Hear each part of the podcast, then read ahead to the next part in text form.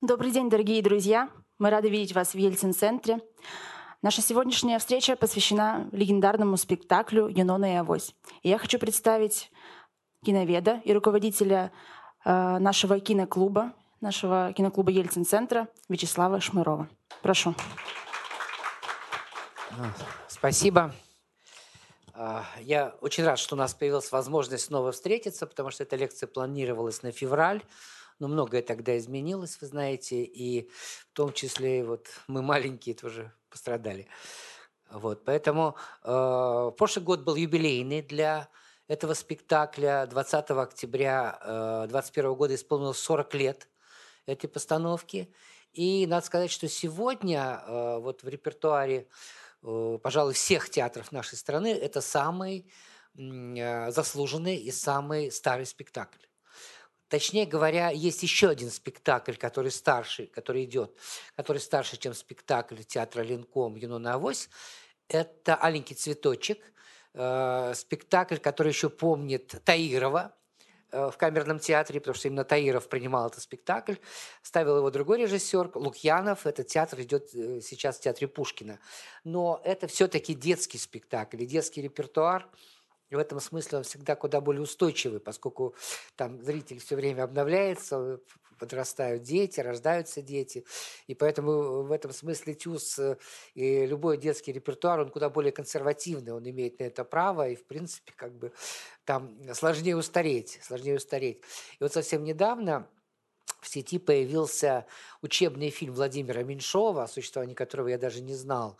И там э, показаны сцены из этого спектакля, Э, конца 60-х годов, то есть сам спектакль 46 -го года, а это постановки, постановка уже конца 60-х годов, где главной роли жена Меньшова Верочка Быкова. Ну, Быкова, потому что Алентова она стала позже. Понимаете, поэтому вот это тоже э, свой какой-то интересный контекст. Но в, в этом случае это, конечно, совершенно особенная история, потому что спектакль имеет всегда определенные, э, так сказать, даты своей жизни. И спектакль всегда должно, э, должно отличать чувство современности. Это чувство притупляется, многое меняется, конечно же. Но вот здесь э, есть своя какая-то абсолютно удивительная история. Э, она и в подробностях, о которых мы сегодня поговорим, и, и, и вообще как бы вот в, сам, в, само, в самой этой постановке. Дело в том, что э, э, время не отпускает этот спектакль. Вот если бы его судьба зависела от конкретных людей, этот спектакль давно бы уже не шел, он стал бы уже легендой. И сейчас, э, вот особенно прошлый год, вы знаете, что театр э, Линком после смерти, после смерти Марка Анатольевича Захарова все время находится в эпицентре каких-то склок, скандалов, не очень приятных событий. Вот. Сейчас назначили в этот театр нового главного режиссера Алексея Франдетти. Он здесь, кстати, в Екатеринбурге ставил какие-то спектакли. Это молодой человек, очень, мне кажется, музыкальный. И не только театральный, мне кажется, что он может и многого добиться, но как бы сам по себе театральный организм очень и очень сложный, потому что действительно вот за эти годы э, и этого спектакля, и э, годы, когда театром руководил Марк Захаров, все-таки очень много, кажется, сложилось каких-то таких абсолютно, я бы сказал, зацементированных уже во времени вещей, которые вот так вот разрушить, отбросить практически невозможно. А, спектакль «Юнон и Авось» должен был умереть, как мне кажется. А, ну, по крайней мере, в этом был свой какой-то э, серьезный, такой маргинальный, э, какой-то очень серьезный свой э, инфернальный смысл в 90-м году. Потому что в январе-феврале 90-го года этот спектакль играли на Бродвее. Благодаря, благодаря тому, что его поклонником, поклонником этого спектакля стал э, замечательный модельер Пьер Карден, спектакль вывезли на Бродвей. Он там игрался 35 раз.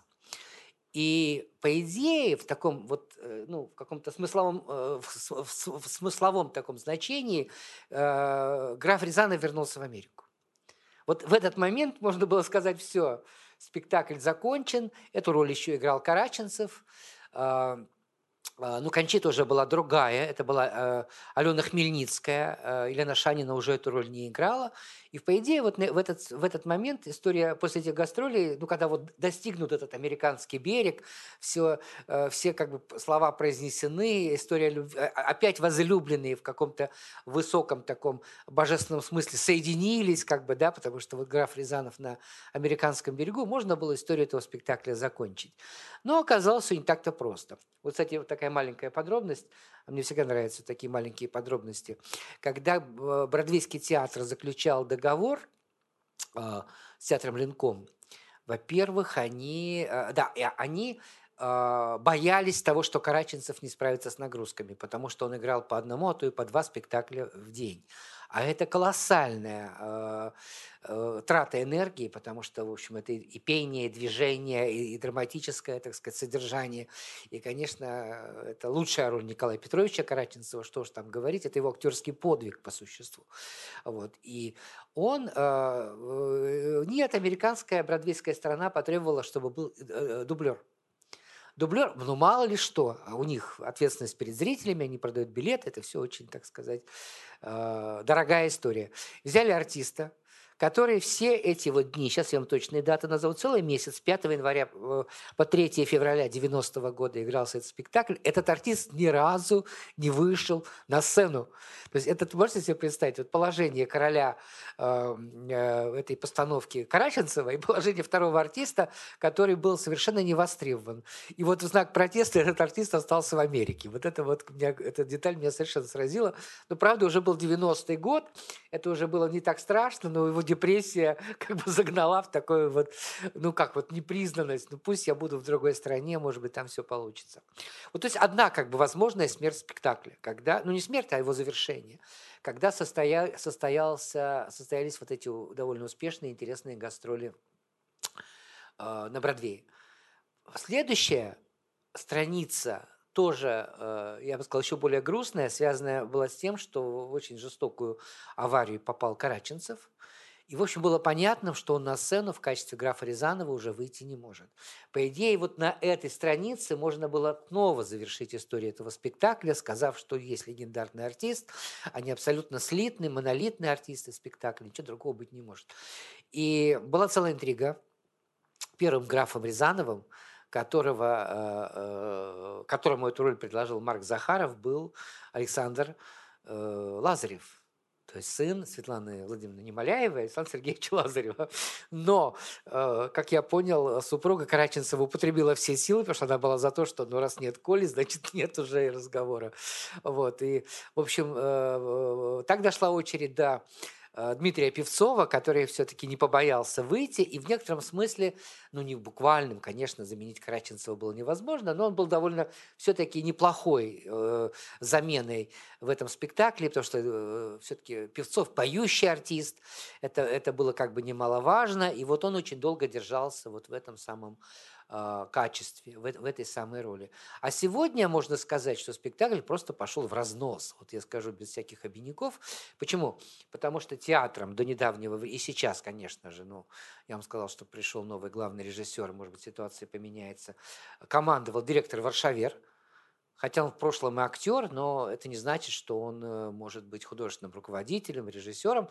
И э, одна из, кстати, конф, вот одна из сторон конфликта э, с теми артистами, прежде всего с Александрой Захаровой, которые за сохранение вот, э, э, всех тех достижений Марка Анатольевича э, Захарова в том, что он стал распределять на роли вот тех всех артистов, которых Захаров всегда держал на втором, на третьем плане.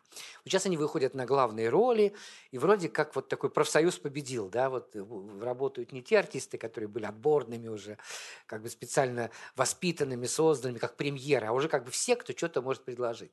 И юбилейный спектакль, то есть 40, 40 лет спектаклю в прошлом году играл Игорь Миркурбанов. И вот это решение было, конечно, очень спорное, потому что Мир Курбанов, конечно, выдающийся артист, но и мне так тоже кажется, и не только мне.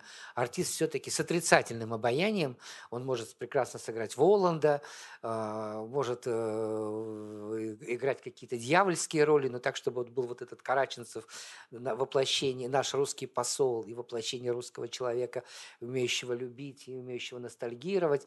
Мне кажется, это вот было довольно такое спорное решение.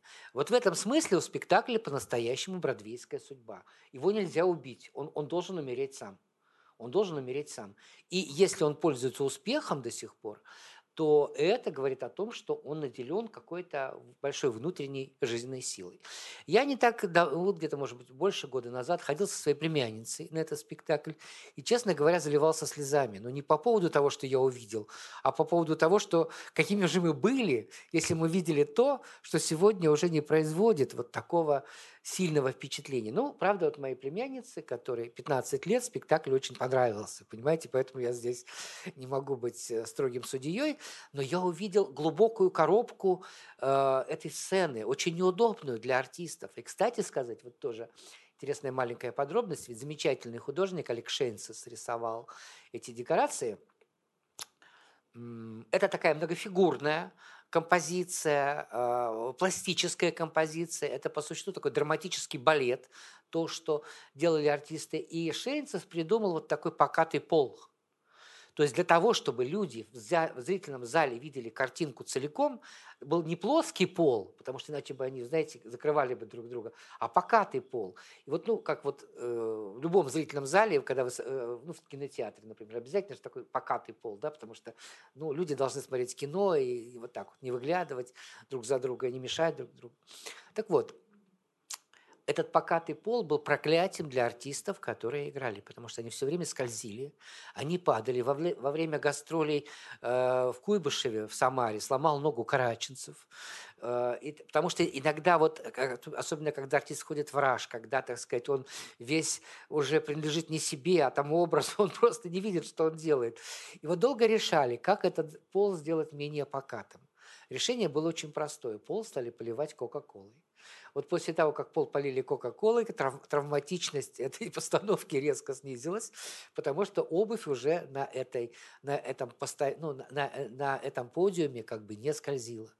Понимаете, вот очень много такого, что э, было связано с этим спектаклем. В этом спектакле был живой огонь. Этот живой огонь убили где-то, может быть, лет 15 назад, когда уже пришла пожарная инспекция и сказала, ну нет, ну ни в какую. Тогда всеми правдами и неправдами этот живой огонь сохраняли на сцене. Понимаете, но ну, это очень э, опасная, опасная ситуация. И когда театр был на гастролях э, в Праге, у них загорелся занавес. И зритель был в полной уверенности, что это вот такой э, сонографический эффект, что на самом деле так и должно быть. У артистов была паника, они не знали, как с этим справиться. Но, в общем, но по тем временам, и вот эта совершенно новая музыка, звучание, электронная музыка, которая еще не было ну, в таком большом э, каком-то распространенном варианте ни в театре, ни в кино, и вот эти новые спецэффекты, и сценический дым, вот, вот этот холодный, вот холодный лед – Э, не холодный лед, а э, вот этот сценический дым, который шел от льда, который приносили, потом это у Аллы Пугачевой будет, «Айсберг в океане», но это еще, было еще раньше. Вот это все было абсолютно новое такое действие. И вот я все это смотрю в 21 году на сцене, на очень маленькой сцене, и понимаю, что для этого спектакля нужен объем. Нужна какая-то, ну, может быть, сцена театра армии с тем, чтобы вот это и дымы, и, э, красу, и все, что нарисовал художник, и то, как расставлены артисты, что все это работает, работало, все это оказалось очень и очень и думаю, Господи, какими же мы были счастливыми, что мы видели все то, что сегодняшний зритель, э, ну не, не ребенок, не детский зритель, а более-менее взрослый зритель уже увидеть не может. Я думаю, что сегодняшняя молодежь этот спектакль не сможет воспринять так, как когда-то воспринимали его мы. Я даже, знаете, такую вспомню еще такую подробность. Я был студентом в ГИКа, и мы в кассе около окошка администратора в театре Ленком столкнулись с Димой Осифовым, которого, вы помните, по роли Буратино э, в знаменитом детском фильме «Приключения Буратино». Он говорит, ты тоже пришел? И я, а он учился на актерском у Баталова, ну, а я киновед. И нам сказали, вы знаете, только одно место, делите сами. И мы говорим, ну мы там решим. И оказалось место в конце ряда, а там так театр устроен, что э, э, проход только по центру, там нету вот этих боковых проходов. И дальше стояла батарея. И вот мы по очереди сидели то в кресле, то на батарее. Батарея была горячая. в общем, все наши филейные части. В общем, это, это было как, как кошмар. Мы с Димой все время меряли, менялись местами, чтобы увидеть этот спектакль, потому что действительно он э, был, э, как бы, что называется, за валюту. Вот недаром Марк Захаров говорил, когда-то он мечтал, ну, что называется, домечтался. Он сказал, я мечтаю, чтобы билеты в хороший театр стоили, как бутылка хорошего шампанского потому что шампанское в те годы, ну, хорошее, там, например, французское, оно могло стоить, скажем, 5 рублей, а билеты в театр могли стоить э, там, ну, полторы тысячи рублей, самое большое. И все, все эти билеты были у спекулянтов, естественно. Э, рыночной экономии не было, никто не знал, как вот этот ну, процесс отрегулировать, потому что вроде как и чисто демагогически говорили, каждый советский гражданин имеет право попасть в театр, поэтому билеты не могут быть выше чего-то. Но они а, тут же оказывались в руках спекулянтов. Их покупали за 5, за 7, за 10 рублей, в то время как, в общем, э, бутылка шампанского стоила 6. Ну вот Марк Захаров поделился своей такой заветной мечтой. Сегодня билеты в театр иногда стоят и 20, и 30, и 40 тысяч рублей. Поэтому уже даже, по-моему, шампанское э, не успевает за вот этими ценами. Вот обратим внимание на эту фотографию. Значит, это создатели спектакля Алексей Львович Рыбников, композитор, Марк Анатольевич Захаров, режиссер, и Андрей Андреевич Вознесенский – автор либрета, поэт, и Николай Караченцев, тот самый легендарный, знаменитый граф Рязанов. Здесь не хватает двух человек. Не хватает художника Олега Шейнцеса, потому что его сонография, конечно, это классика жанра, и э, Шейнцес выдающийся художник. И не хватает Владимира Викторовича Васильева, народного артиста СССР, знаменитого Спартака, выдающегося танцовщика. И его роль, пока я не, за, не стал заниматься историей этого спектакля, мне была непонятна. Непонятно. Но мало ли кто ставит танцы. Да? Есть спектакль с танцами, вот кто-то поставил танцы. Выяснялось, что все куда сложнее и интереснее, но вот их двоих на этой фотографии нет. И это очень легко объяснить. Вот как это ни странно, эта фотография была сделана в Лондоне в Лондоне. Есть фотографии, сделанные через 25 лет, когда те же самые люди стоят на фоне вот этого фото. А почему эта фотография делалась в Лондоне? Потому что, когда спектакль вышел, он стал достаточно известный, и четвертый канал BBC решил его записать для э, демонстрации. И вот э, там в Лондоне нужны были Караченцев, потому что он э, ну, пел вокальные партии, и они были важны иногда для ну, для реставрации фонограммы, для того, чтобы, так сказать, хороший был звук. Э, естественно, Захаров как режиссер и Рыбников как композитор, а Вознесенский был человеком мира. Он, в принципе, из, из всех из них был самый известный человек. Он летал по всему миру, он был знаком э, с супругами Кеннеди, э, там охотился с женой Хемингуэя. Э, вот э, он был из породы очень редких советских людей. Он, Евтушенко, Ильян Семенов, у которых был такой карт-бланш по всему миру. Вот. И э, но это уже был как бы после, э, это уже был заключительный этап вот этой самой записи. Э, спектакль, естественно, сам это уже был монтаж спектакля. Он писался в Москве летом 83 года. И специально для записи спектакля были пригнали из Лондона через всю Европу, через Ла-Манш такие большие э, трейлеры, которых, э, которые э, ну, содержали аппаратуру и были такими передвижными студиями. И на этих автобусах было написано «Rolling Stones». И по Москве пошли слухи, что в Москве начинаются гастроли Rolling Stones. Понимаете, насколько люди были отделены от, в информационном э, вакууме, насколько вот они просто достаточно было какого-то слова, чтобы тут же поверить в то, что неужели и нам досталась вот эта мечта. Но я немножко забегал, забежал вперед, потому что э, сейчас в живых остались только э, Алексей э, Рыбников и Владимир Васильев. Я в прошлом году э, по э, заданию центра Андрея Вознесенского делал большую выставку. Сильно удачную ее не считаю, поэтому нигде ее сильно не рекламировал. Но я встречался с очень многими участниками этого спектакля. Я сделал большое интервью с Владимиром Викторовичем Васильевым у него дома. Он был счастлив, потому что, в общем, Конечно, это артист с большой буквы, великий, выдающийся артист. любое внимание к нему сейчас, когда ему 80 лет, это для него, ну, в общем, бальзам его души.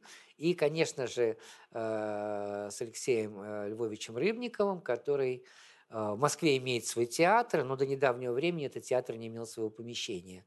И сейчас, когда умер Градский, вот этот Градский холл, то, что на Добрынинской площади передают Алексею Рыбникову. Вот. Ну, вот это, это, это как бы вкратце, это как бы не раскрывает еще историю каждого, но там я обнаружил очень много таких драматических моментов. Сейчас я попрошу э, вот нашего оператора на пульте включить выступление Рыбникова на юбилее Андрея Вознесенского, который писал Первый канал. И это продолжит наш рассказ. Первый раз я увидел Андрея Вознесенского, когда он приехал откуда-то, по-моему, из Америки. Он меня поразил тем, что он сел на кресло, а ноги забросил на впереди стоящее кресло. Для советской действительности это был совершенно неслыханный жест. И это была свобода. Он был в шарфе, он был совершенно раскованный. Конечно, у него был конфликт с властями, но это был конфликт, по-моему, равных сил. Он абсолютно дал бой всем, и он этот бой, безусловно, выиграл. Вознесенский для меня это удача, потому что Богу было угодно и судьбе, чтобы мы встретились, чтобы мы вместе работали. Это потрясающая удача, так везло далеко не всем.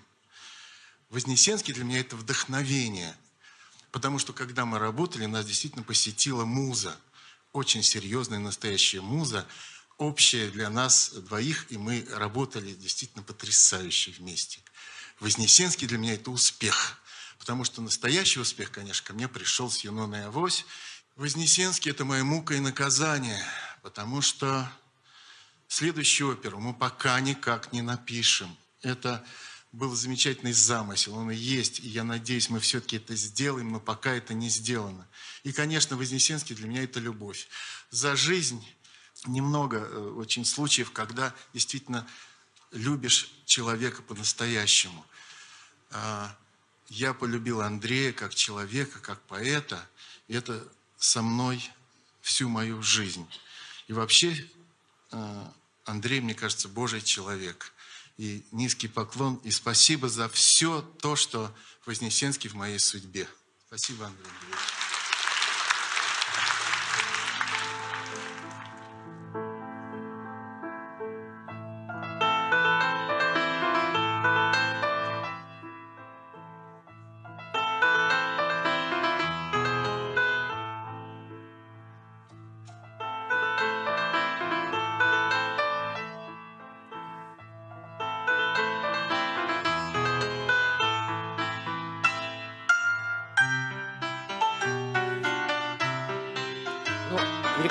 Исполнение, но я позволю себе рассказ, поэтому э, продолжить рассказ, поэтому чуть-чуть музыку не надо ее глушить, пусть она будет просто потише. Вот, и э, действительно, это, это был 1977 год. Э, театр имени Ленинского комсомола, который недавно возглавил Марк Анатольевич Захаров, был в поиске своей репертуарной линии. Вроде это и комсомольский театр, и молодежный театр, и театр, который должен был заново обрести свою аудиторию. Он был под э, так сказать, патронатом Центрального комитета комсомола, и в то же время, ну, зритель-то ходит э, в театр за живые деньги, его просто так на э, каких-то лозунгах не соберешь на спектакле, и поэтому театр искал. И вот одно, одна из самых главных репертуарных линий, которые тогда обнаружил Марк, ну, для себя сформулировал Марк Захаров, был, конечно, такой музыкальный театр. Был замечательный спектакль «Тиль» по Григорию Горину, и, ну, естественно, по известному э, классическому роману. И второй спектакль «Звезда и смерть» Хакина Муриетты, который как раз э, был сделан вместе с Алексеем Рыбниковым. Алексей Рыбников очень известный к тому времени композитор. Он идет по всем парадам московского комсомольца, комсомольской правды. Вот хит «Дорожка» – это его. Он как бы в таком зените. Ему очень много заказов кино делает. Он пишет музыку для, допустим, фильма «Вам и не снилось», а, «Звезду и смерть» Хакина Мурьеты потом переносят на киноэкран и так далее, и так далее. Но он еще как бы неофициально признанный композитор. Вот он идет по линии такого молодежного какого-то, а, такой, такой как бы молодежный отсек. Андрей Андреевич Вознесенский, он фаворе. Он фаворе. Все-таки его творческая биография началась значительно раньше. Он один из лидеров оттепели, а, его знают. И, но у Вознесенского была другая проблема. У него был один очень успешный спектакль в театре на Таганке. Это спектакль «Антимиры». Он хорошо шел, и его показывали. А второй спектакль, который делал Вознесенский э, в театре на Таганке «Берегите ваши лица», он фактически очень быстро был снят с репертуара, потому что оттепель закончился, пошли какие-то другие настроения. И, видимо, в общем, он не очень э, соответствовал духу нового времени. Все-таки Вознесенский всегда был поэтом такого открытого темперамента, ну, там, некоторые его стихи, они были, в общем, вполне не, только декларативными, но как бы еще и несли вполне какие-то конкретные определенные идеи, там даже э, такого даже, может быть, лозунгового характера. Помните, у него поэме Лонжемон, Лонжемон, например, были такие строки «Уберите Ленина с денег», имея в виду, что на всех советских десятках был Владимир Ильич «Уберите Ленина с денег». В 60-е годы это как-то звучало еще, потому что, в общем, молодежь имела право на высказывание, а в 70-е уже любили говорить, ну, лучше не надо, ну, зачем про это. И Вознесенский тоже как бы себя искал. А как человек всегда очень э, чувствующий вот какую-то новую волну, самое модное, слово модное для него, мне кажется, очень органичное слово, не надо в этом искать какой-то подозрительный подтекст, потому что действительно он всегда откликался вот на самое яркое, новое, вот эти его платочки, галстучки, все, что вот он... Ну, Евтушенко-то еще дальше шел. Вы помните его, его пиджаки невероятные, попугайного такого, э, попугай, попугайных расцветок. А Вознесенский в этом смысле, ну, был, может быть, строже, но он, он был как бы экстравагантность, он был экстравагантен в поэзии. То, что он архитектор, очень читалось в его стихах, он искал какие-то симбиозы новых э, художественных творческих форм. И он очень э, дружил с американскими поэтами, вот теми поэтами, которые были рождены явлением, движением хиппи.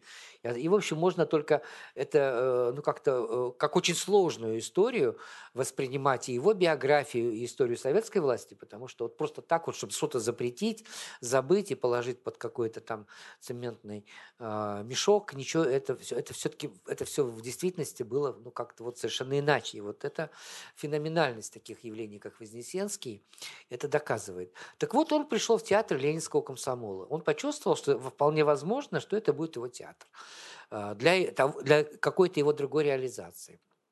А Маркс, э, и Марк Захаров ему предложил сделать слово полку Игореве. Вот есть, пожалуйста, э, Рыбников. Это тоже, кстати сказать, очень интересный момент. Я объясню почему. Потому что Юнону Авось иногда называют рок-оперой, а иногда называют современной оперой. И всегда считалось, что слово «рок», оно было под подозрением. Понимаете, вроде как рок есть, но вот не надо, чтобы это слово, ну, в советской власти вот такое происходило, не надо, чтобы это слово звучало. Вот давайте то же самое, но другими словами. И тогда возникло слово «современная опера», которое вроде как не Бородин, там не, не Чайковский, но вот современное звучание за этим стоит. И, но теперь я понимаю, что Рыбников, который стремился к такому музыкальному симбиозу всего разного и, и был воцерквленный э, человек, он шел к этому.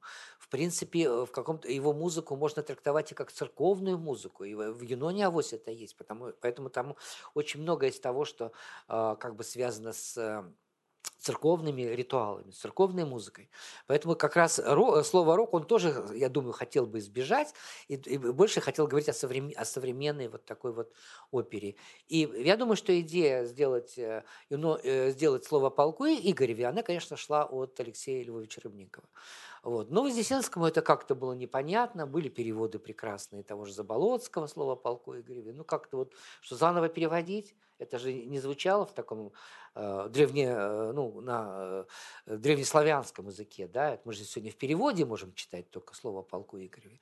И он отказался от этой идеи, а взамен он предложил э, вот эту самую историю Юнона Авось, э, с которой познакомился в Ванкувере, когда там была нелетная погода, он на несколько дней застрял в, э, в гостинице, и ему попалась история э, в одном из романов э, вот этой вот удивительной любви, когда э, русский граф приехал с дипломатической, с морской миссией а, э, э, причалил к американскому берегу, влюбился в дочь э, юную совсем э, дочь, 15-летнюю дочь испанского губернатора. Америка еще не была Америкой, она как бы состояла из каких-то колоний, которые там, Аляска, вот так, этот период Аляски, вот это та часть, где э, происходит действие Нуна Авось, это была испанская часть и так далее, и так далее. То есть он как бы предложил вот это вот. И, в общем-то, все как бы расстались, не очень э, ожидая, что будет дальше. Но Рыбникова это очень увлекло. Он стал работать. А с, Вознесен... а с Вознесенским произошло вот что. Дело в том, что в 1978 году, это был ноябрь, э, он получил государственную премию СССР это был период, когда шестидесятников начина... Э, ну, как стали встраивать в такой советский режим. Евтушенко тогда получил эту премию, Рима Казакова, и Роберт Рождественский, по-моему, одним из первых, и так далее, и так далее. То есть они как бы стали такой новой литературной номенклатурой взамен тех писателей сталинского такого разлива, которые, в общем, уже по возрасту, да и чисто идеологически как-то, ну, в общем, уже не смотрелись в новом времени. Но дело в том, что в это время был э, запущен альманах «Метрополь». Это был альманах, э, задачи которого были очень простые. Мы хотим издать книгу а, разных литературных произведений, прозаических и поэтических, которые будут бесцензурными. Значит, этот альманах э, собрал очень много э, интересных имен. Там был и Фазиль Искандер, и была Ахмадулина, Борис Мессерер, художник, делал обложку. Э, там был Высоцкий, который, когда приходил э, в эту квартиру, э, где собиралась вот эта редакция, он говорит, здесь собираются антисоветчики, там, понимаете, в общем, все это было как бы еще и шутя немножечко.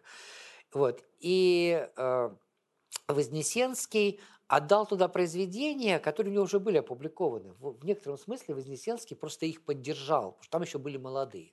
Молод, и, по, вот по, э, так сказать, разряду молодых писателей там шли Евгений Попов и Виктор Ерофеев. Вот, поэтому там в общем, был довольно такой интересный, как бы очень пестрый состав. Но э, получилось так, что в ноябре Вознесенский получает государственную премию, а в декабре этот самый э, метрополь, который будет датироваться уже 78-м, 79 годом, ну как бы собран, собран. Его приносят в Союз писателей и говорят, если вы это не опубликуете в таком виде, бесцензурно, вот как мы хотим, мы тогда это отдадим на Запад. Они очень честно поступили. Более того, в таком кафе «Ритм» была в январе 1979 года была назначена пресс-конференция. Это всех ужасно перепугало. На банкете у Вознесенского, когда отмечали его государственную премию, уже они перекидывались фразами, это все потом стало известно, потому что КГБ это тут же проснулось. Стало известно, что ты придешь в этот ритм, а ты помнишь, а, какого числа мы собираемся, а ты, а ты знаешь, что ты будешь говорить? То есть это даже как бы и не скрывалось, понимаете? И э, вся весна, зима э, и весна 79 -го года прошли под э, знаком э, обсуждения вот этого альманаха «Метрополь». Людей выгоняли из Союза писателей, людей, у, у кого-то остановили сборники, э, были бес, бес, беспрерывные собрания и так далее, и так далее. И у меня был вопрос, я разговаривал и с Поповым, и с Виктором Ерофеевым, у меня был вопрос, а как пострадал конкретно Андрей Андреевич Вознесенский? Ну, то есть, как бы вот э, известная история исключения Попова и э, того же Ерофеева. Э, в знак протеста вышли э, Липкин Леснянская тогда. Ну, в общем, это довольно такая драматичная страница вот истории нашей литературы того времени. Говорю, а как пострадал Вознесенский? И вот они вроде как вроде и пострадал, не могли сказать. А я хотел услышать от них ответ, очень простой ответ, что Юнона и Авось остановили э, в постановке. Они мне этого не сказали. Я говорю, ну вы же понимаете, что после этого Юнону и Авось остановили в постановке, потому что, э, ну, вроде как неблагонадежный автор. Неблаго... Они не знали этого. И вот тут я понял, что это история, которая полна таких внутренних за, за, загадок, что есть литературная жизнь, есть театральная жизнь, есть музыкальная жизнь. И оказывается, вот эта вот внутренняя сплоченность в каждом из этих цехов, в этих тусовок, совершенно не предполагает, что люди э, ну, в достаточной степени обмениваются какой-то информацией. Может быть, Вознесенский не придавал этому значения и так далее, и так далее. Значит, дальше мы видели в кадре вот юбилея э, Андрея Андреевича Вознесенскому, ему как раз исполнилось, исполнилось 75 лет, и он сидит Зоей Борисовной Богуславской. Она и сейчас жива, ей э, ну, может быть, уточните, боюсь этот возраст переврать, но, помню, 98 лет. Вот. И она, конечно, всю жизнь была и менеджером, и мотором Вознесенского, и, что называется, очень умной женой. Так что сделала Зоя Борисовна Богуславская в этой ситуации? В это время, это был май 79 года, Э, май 79 года, до 31 мая началась экспедиция «Комсомольской правды», э, руководимая Дмитрием Шпаро, полярником. Они должны были дойти пешком на лыжах до Северного полюса. Это занимало несколько недель. И на Северном полюсе их должны были встречать лучшие люди нашей страны с песнями, танцами, ну, как бы вознаменование этого подвига. Вот что сделала Зоя Борисовна. Она через ЦК комсомола распихала абсолютно всех, чтобы в этот самолет посадили Андрея Андреевича Вознесенского. Там вплоть до того, что стоял вопрос, и Сенкевичу туда лететь нечего, сказал первый секретарь. Ну, вы знаете, что Сенкевич в это время вел клуб кинопутешествия. Это вообще был, наверное, главный кинопутешественник, просто путешественник. Вплоть до того, что чуть Сенкевича не сняли с этого самолета. Вот какова сила этой женщины. Чуть Сенкевича не сняли с этого самолета, а Андрей Андреевич там оказался. После этого стихи в «Комсомольской правде», посвященные вот этому героическому переходу. И вроде как э, с Вознесенского сняли эту печать изгойства. Как бы он, в общем-то, в порядке. Ну, там, ну, глупость совершил, имя свое дал там э, для этого сборника. Стали уже присматриваться, да, три стихотворения, только одно не было опубликовано.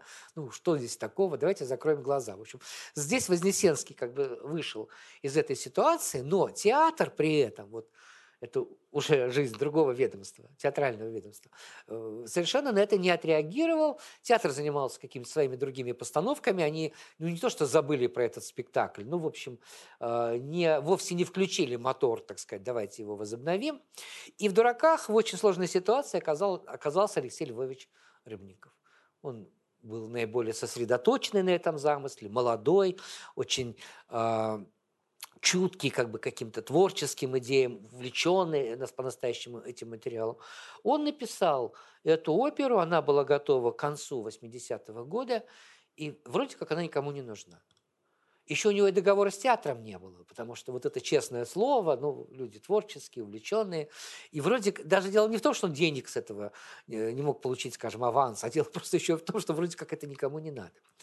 И вот здесь случается еще одно интересное Здесь случается еще одно, еще одно чудо. Дело в том, что существовала фирма «Мелодия», которую мы с вами знаем до сих пор. И в этой фирме «Мелодия» был отдел э, литературных пластинок. Руководила этой э, структурой Евгения Лозинская, вот днями ей исполнилось 75 лет, я ее с радостью поздравил, но для меня она явилась просто э, открытием в этой ситуации. Тоже очень даже яркая, интересная, героическая женщина.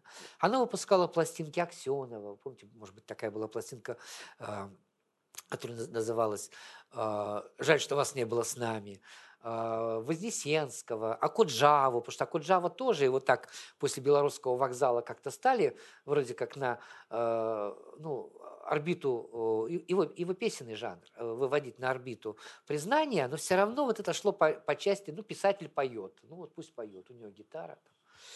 И вот э, э, Лозинская была приглашена в дом к Рыбникову, и он ей исполнил «Юнону Авось» буквально на рояле, исполняя разные партии там, и так далее, и так далее.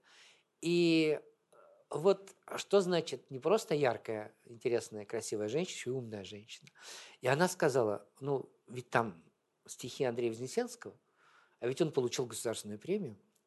И тут же вставила в план фирмы «Мелодия» э, оперу, э, литературно-музыкальную композицию по, раска... по стихам лауреата Государственной премии СССР Андрея Вознесенского.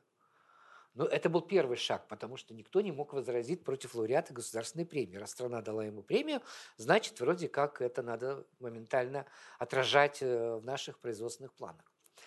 А дальше началось то, к чему фирма «Мелодия» тоже была отчасти готова, потому что для записи музыки потребовался хор Минина – потребовался симфонический оркестр, потребов, потребовались рок-музыканты, потребовались какие-то исполнения на барабанах, на каких-то очень необычных музыкальных инструментах.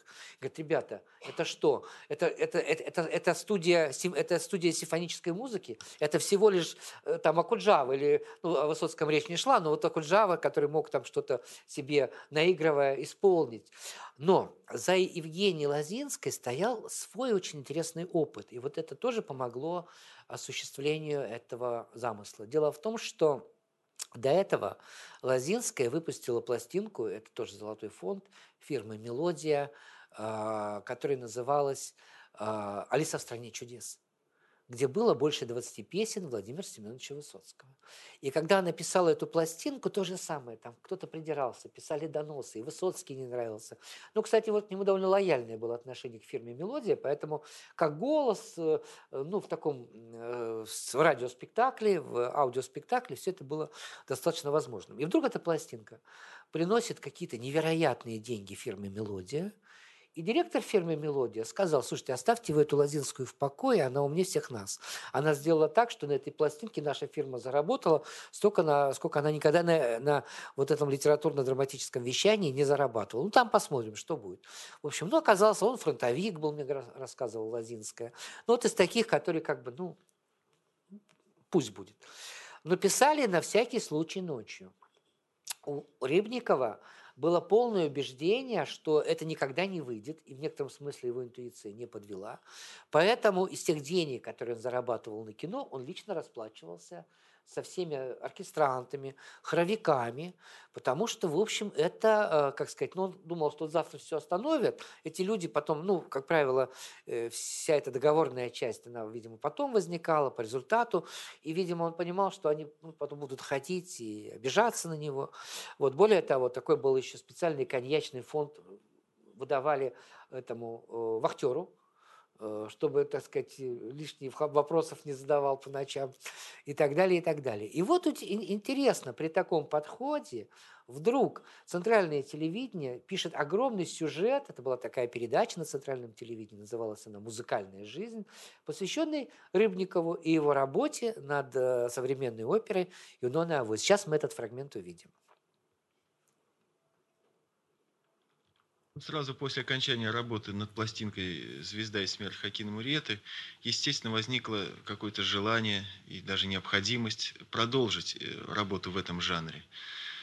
И вот содружество с поэтом Андреем Вознесенским было в этом смысле очень для меня полезным и плодотворным. Э, дело в том, что когда мы записывали «Звезду и смерть», это была запись спектакля на пластинку. И только при, э, в процессе работы и при монтаже мы э, вышли как бы на некоторый иной рубеж, на создание диска оперы, что ли, оперы специально для записи на пластинку. А «Авось» – это уже произведение, написано специально в расчете для записи на пластинку. То есть приемы драматургии, приемы звукозаписи и это все было учтено уже при создании, при написании либретто и музыки. Музыкально-драматическое э, произведение меня еще привлекает и тем, что в нем можно столкнуть совершенно э, различные музыкальные стили. И э, при том не то, чтобы это было эклектично, а при том, чтобы было органичное слияние, так сказать, разных музыкальных стилей, в том числе и стилей разных эпох. Э, в «Авось» э, у меня участвует и народный хор, э, и народные инструменты, желейки, скажем. Э, затронута и русская э, хоровая культура, э, так сказать, более древних веков, 11-12 веков. И очень много звучаний, записанных на э, синтезаторе.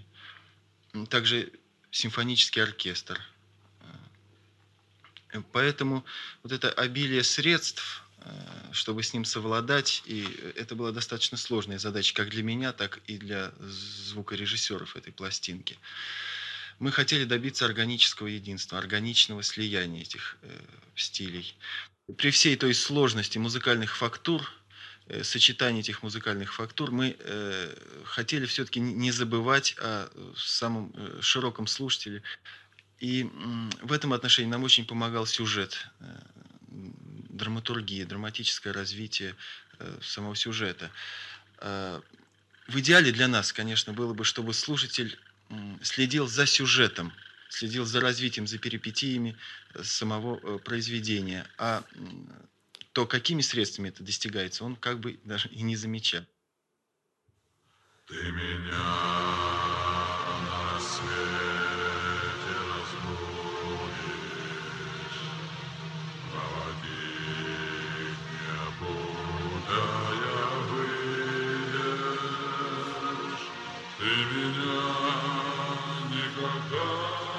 Это мы слышим голос э, Геннадия Трофимова. Он первый граф Рязанов.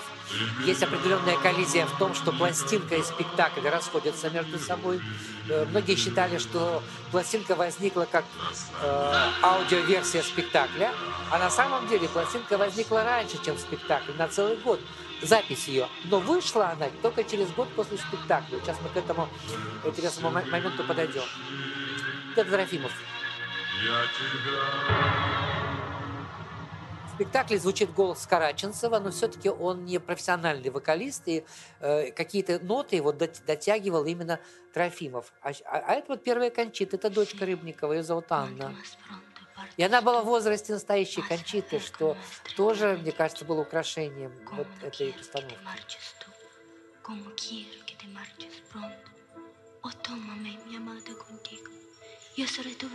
Она плачет. Нет, что вы. Она говорит, не надо. Я понял. Я знаю, чем скорее скорее Тем мы скорее вечно будем вместе. Как не хочу, чтоб уезжал. Как я хочу, чтоб ты скорее уехал. Возьми меня, возлюбленный, с собой. Я буду тебе парусом дороги. Я буду сердцем бури предвещать. Мне кажется, что я тебя теряю. Мигает, слезятся от ветра безнадежные карие вишни. Возвращаться плохая примета. Я тебя никогда не увижу.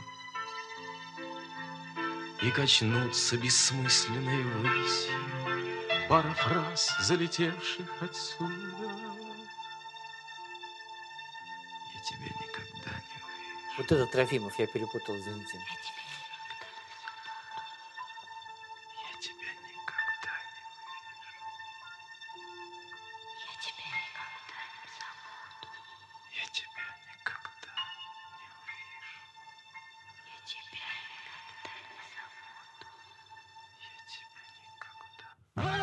Сейчас мы попросим убрать звук, чтобы я мог продолжить, потому что материала очень много, а история оказалась очень, ну, довольно интересная, но долгая, длинная. Так вот, значит, была эта запись фирмы «Мелодия». Здесь еще был один очень важный голос Жанна Рождественская, которая пела э, Деву Марию. И когда Марк Захаров приступил к постановке спектакля, там были разные перестановки голосов. Вот я вам сказал, ну, Караченцев все-таки, слава богу, поющий артист, он должен был петь. Это всегда, так сказать, ценится, когда есть э, такая ну, э, аутентичность да, в исполнении. Но голос, э, голос э, Богоматери, голос Жанны Рождественской заменить никто не мог. И все эти годы он существовал только в записи, и в записи именно э, Жанны Рождественской, что, конечно же, очень уникально. Здесь же в постановке участвовал еще Александр Са, Са, э, э, господи, общался с ним, сейчас отчество, забыл его, э, э, Садо, Александр Садо, вот он единственный участник этой записи и всех спектаклей, а спектаклей за 40 лет вышло тысячи 1700 или уже, может быть, 1800 представлений. Вот Садо – это э, заложник этого спектакля, и он участник абсолютно всех этих спектаклей. Причем он обладает таким звуковым диапазоном, что в каких-то случаях, когда, скажем, теряла голос Шанина или другие исполнительницы этой роли, там была такая замечательная Алена Хмельницкая, вторая исполнительница Кончиты, э, разные другие актрисы. Он даже пел женскими голосами, потому что были спектакли, когда надо было просто спасать, спасать положение. Вот такой то человек. И я с ним встречался, я спрашиваю, как вы всю жизнь посвятили одной вокальной партии? Понимаете, это ну, наша жизнь, вспомните свою молодость, какие другие периоды. Ну, много чего происходит. А тут человек 40 лет поет один спектакль. Вроде как героично, а с другой стороны, ну ведь это же и с ума можно сойти, потому что ты же... И он говорит, я об одном жалею, что вот Марк Захаров а, никогда больше не ставил музыкальных спектаклей. Вот это удивительно, потому что, в общем, «Юнона Авось» Может быть, это был такой ожог для театра, потому что все-таки потом тоже были разные э, обстоятельства, связанные с его очень непростой историей. Может быть, Марк Захаров все-таки хотел э, репутацию серьезного театрального режиссера. У него он работал с Янковским, он работал с Щуриковой, со Сбруевым, с Абдуловым. Ну, то есть там Пельцер броневой, но, может быть, он э, не хотел... Вы понимаете, здесь вот интересный такой момент наступает. Э, я всегда говорю, что в Советском Союзе было две цензуры. Первая цензура – это партийная цензура, государственная цензура, понятная, да, потому что ну, одна партия, и монополия партии на, на жизнь в стране и так далее. Вторая цензура была интеллигенция. Вот я спрашивал Нину Агишеву, нашего замечательного театрального критика, она была на первых постановках, я говорю, как критика восприняла спектакль «Но на авось»? Плохо. Плохо, потому что это развлекательное искусство. Настоящее содержательное искусство, оно построено на, вот, на чем-то другом. И в этом смысле э, очень часто режиссеры и актеры, у которых успех связан вот с этой, ну, с легким жанром, так скажем, не э, стараются не Э, как сказать, это не подчеркивать.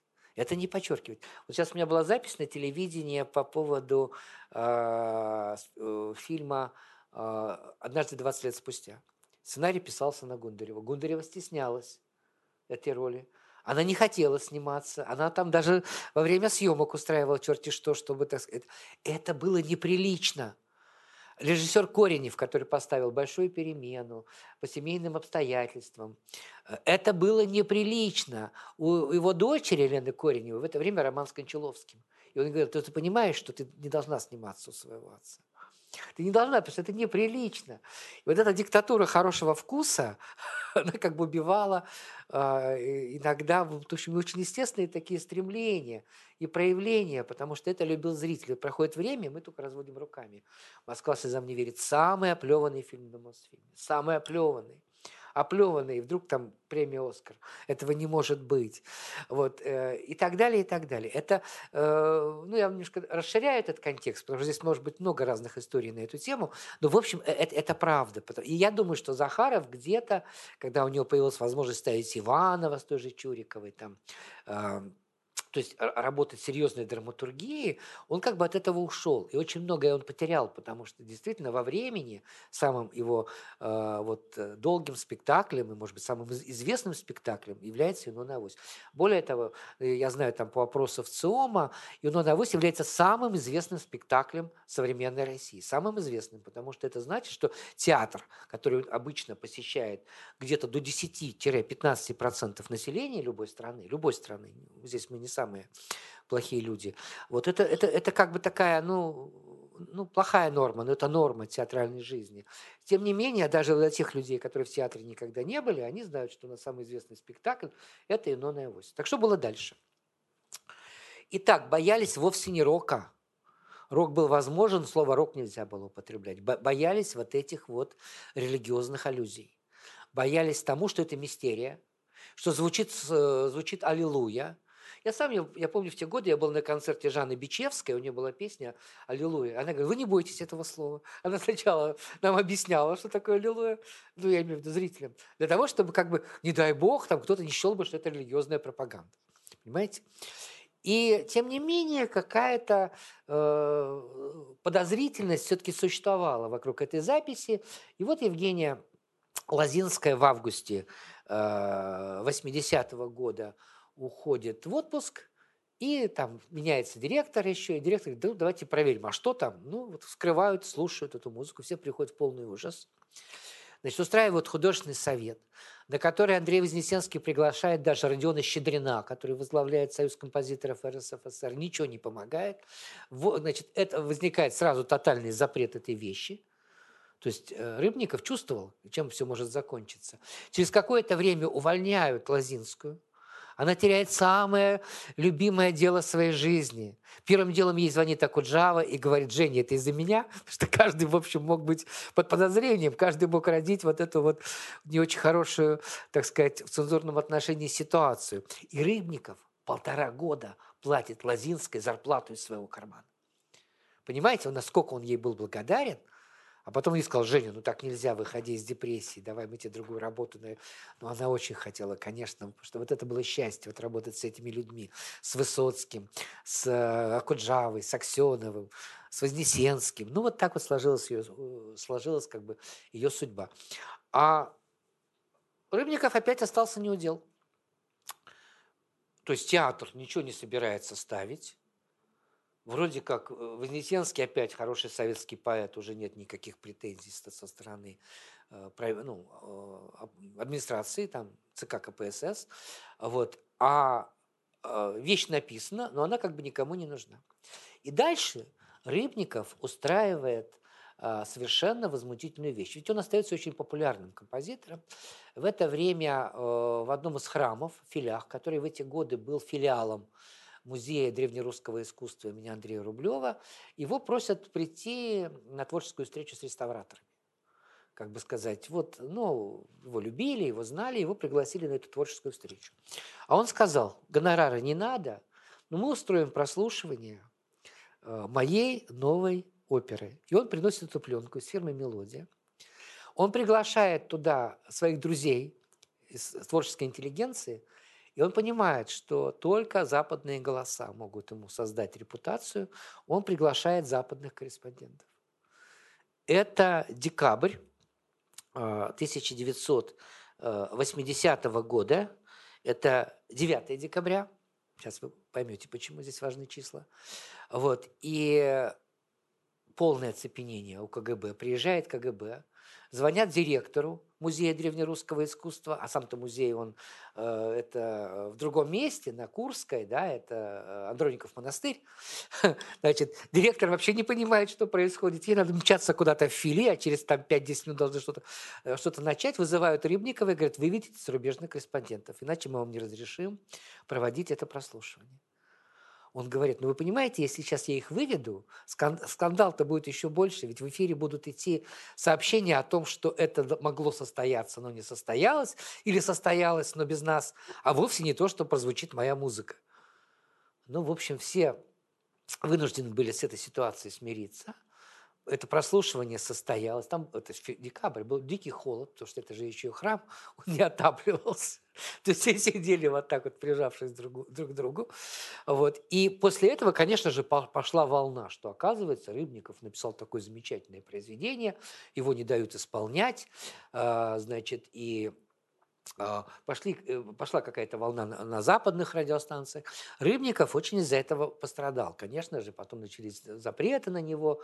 Он, в принципе, как бы э, понимал, что он ради своего детища вот совершает вот такой абсолютно дерзкий, не, э, очень ну, неправильный с точки зрения властей поступок. Вот у меня с ним интервью э, год назад. И я говорю, Алексей Львович, вот вы 9 Э, декабря устроили этого прослушивания. А 4 декабря театр подписал приказ о запуске спектакля. Вы знали об этом? Он сидел, по-моему, несколько минут совершенно сраженный. Он говорит, не может этого быть.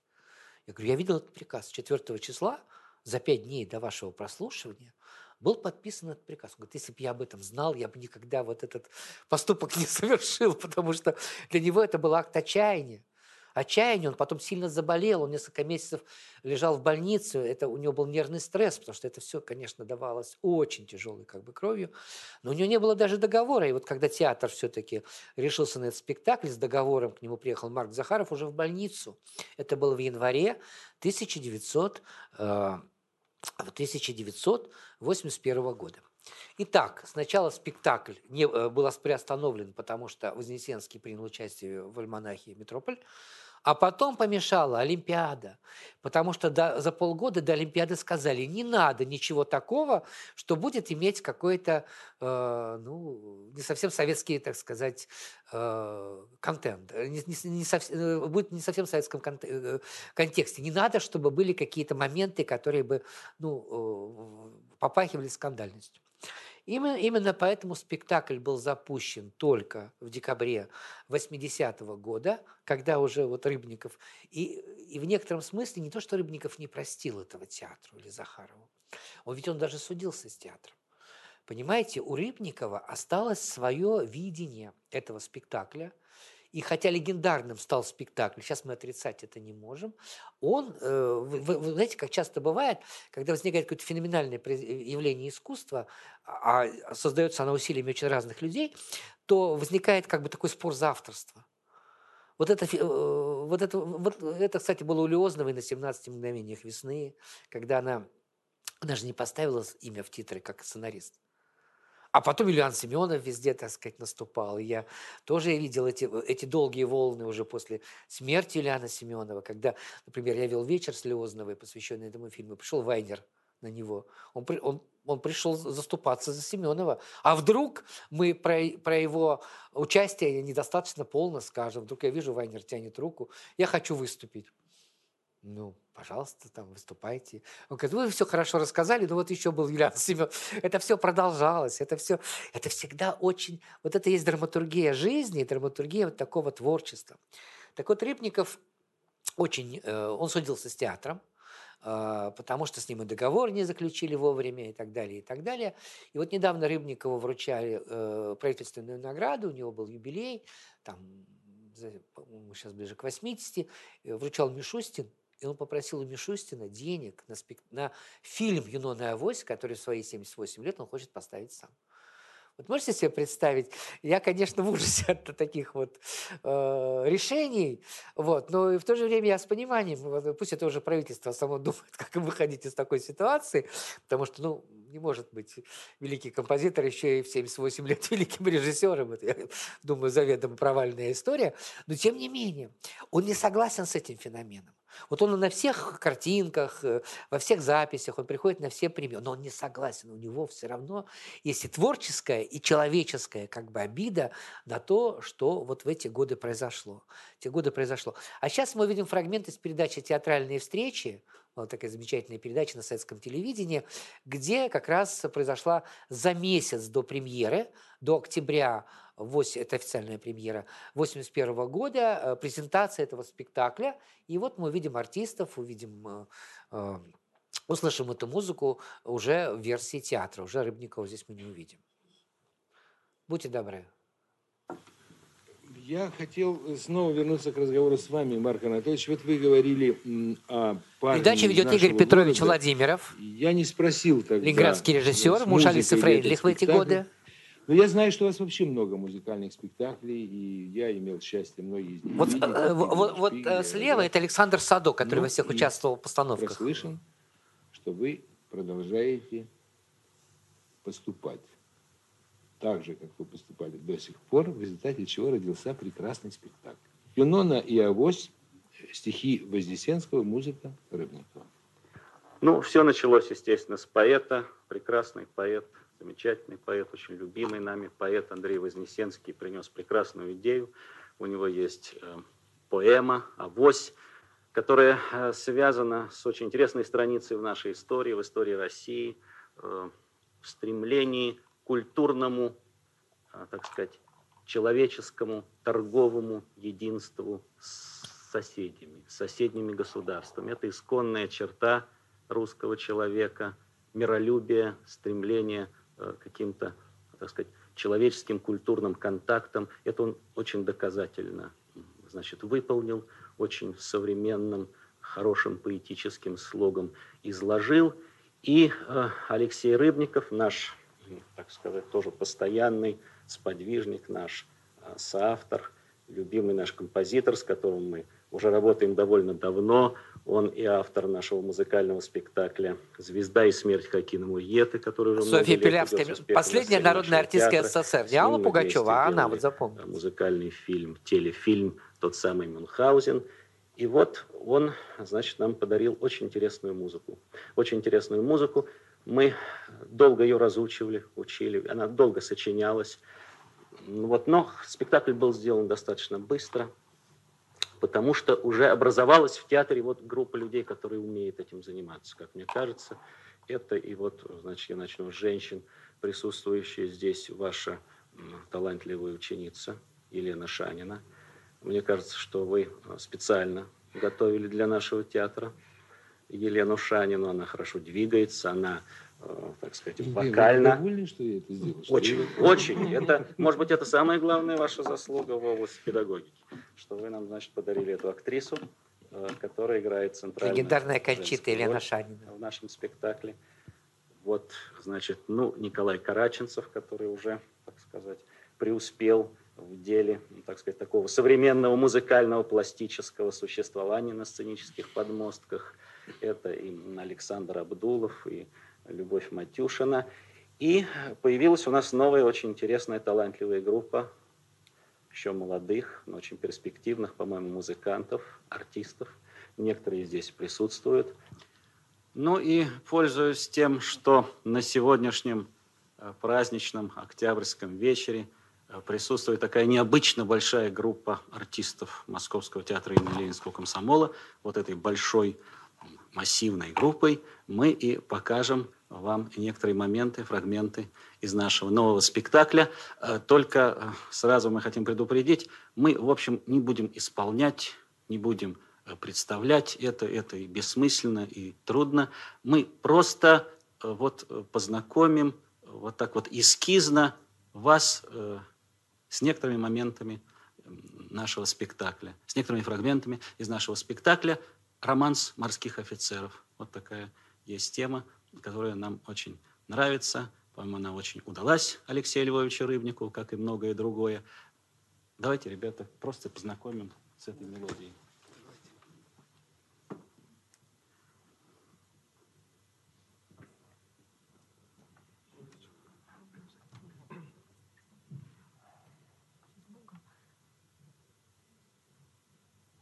Видит Трофимов справа от Караченцева, потому что он как бы отвечает за его голос, он его дотягивает.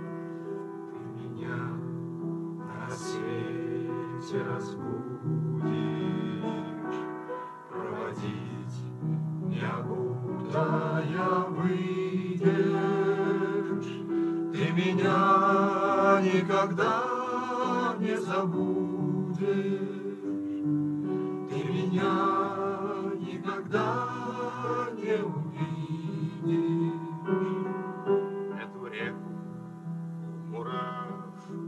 простуды. Это Адмиралтейство и биржу я уже никогда не забуду и уже никогда не увижу. тебя от простуды. Я подумаю, Боже Всевышний, я тебя никогда не забуду. Я тебя никогда не увижу. Не мигай, слезятся от ветра безнадежные карие вишни. Возвращаться плохая примета. Я тебя никогда не увижу. И качнуться бессмысленной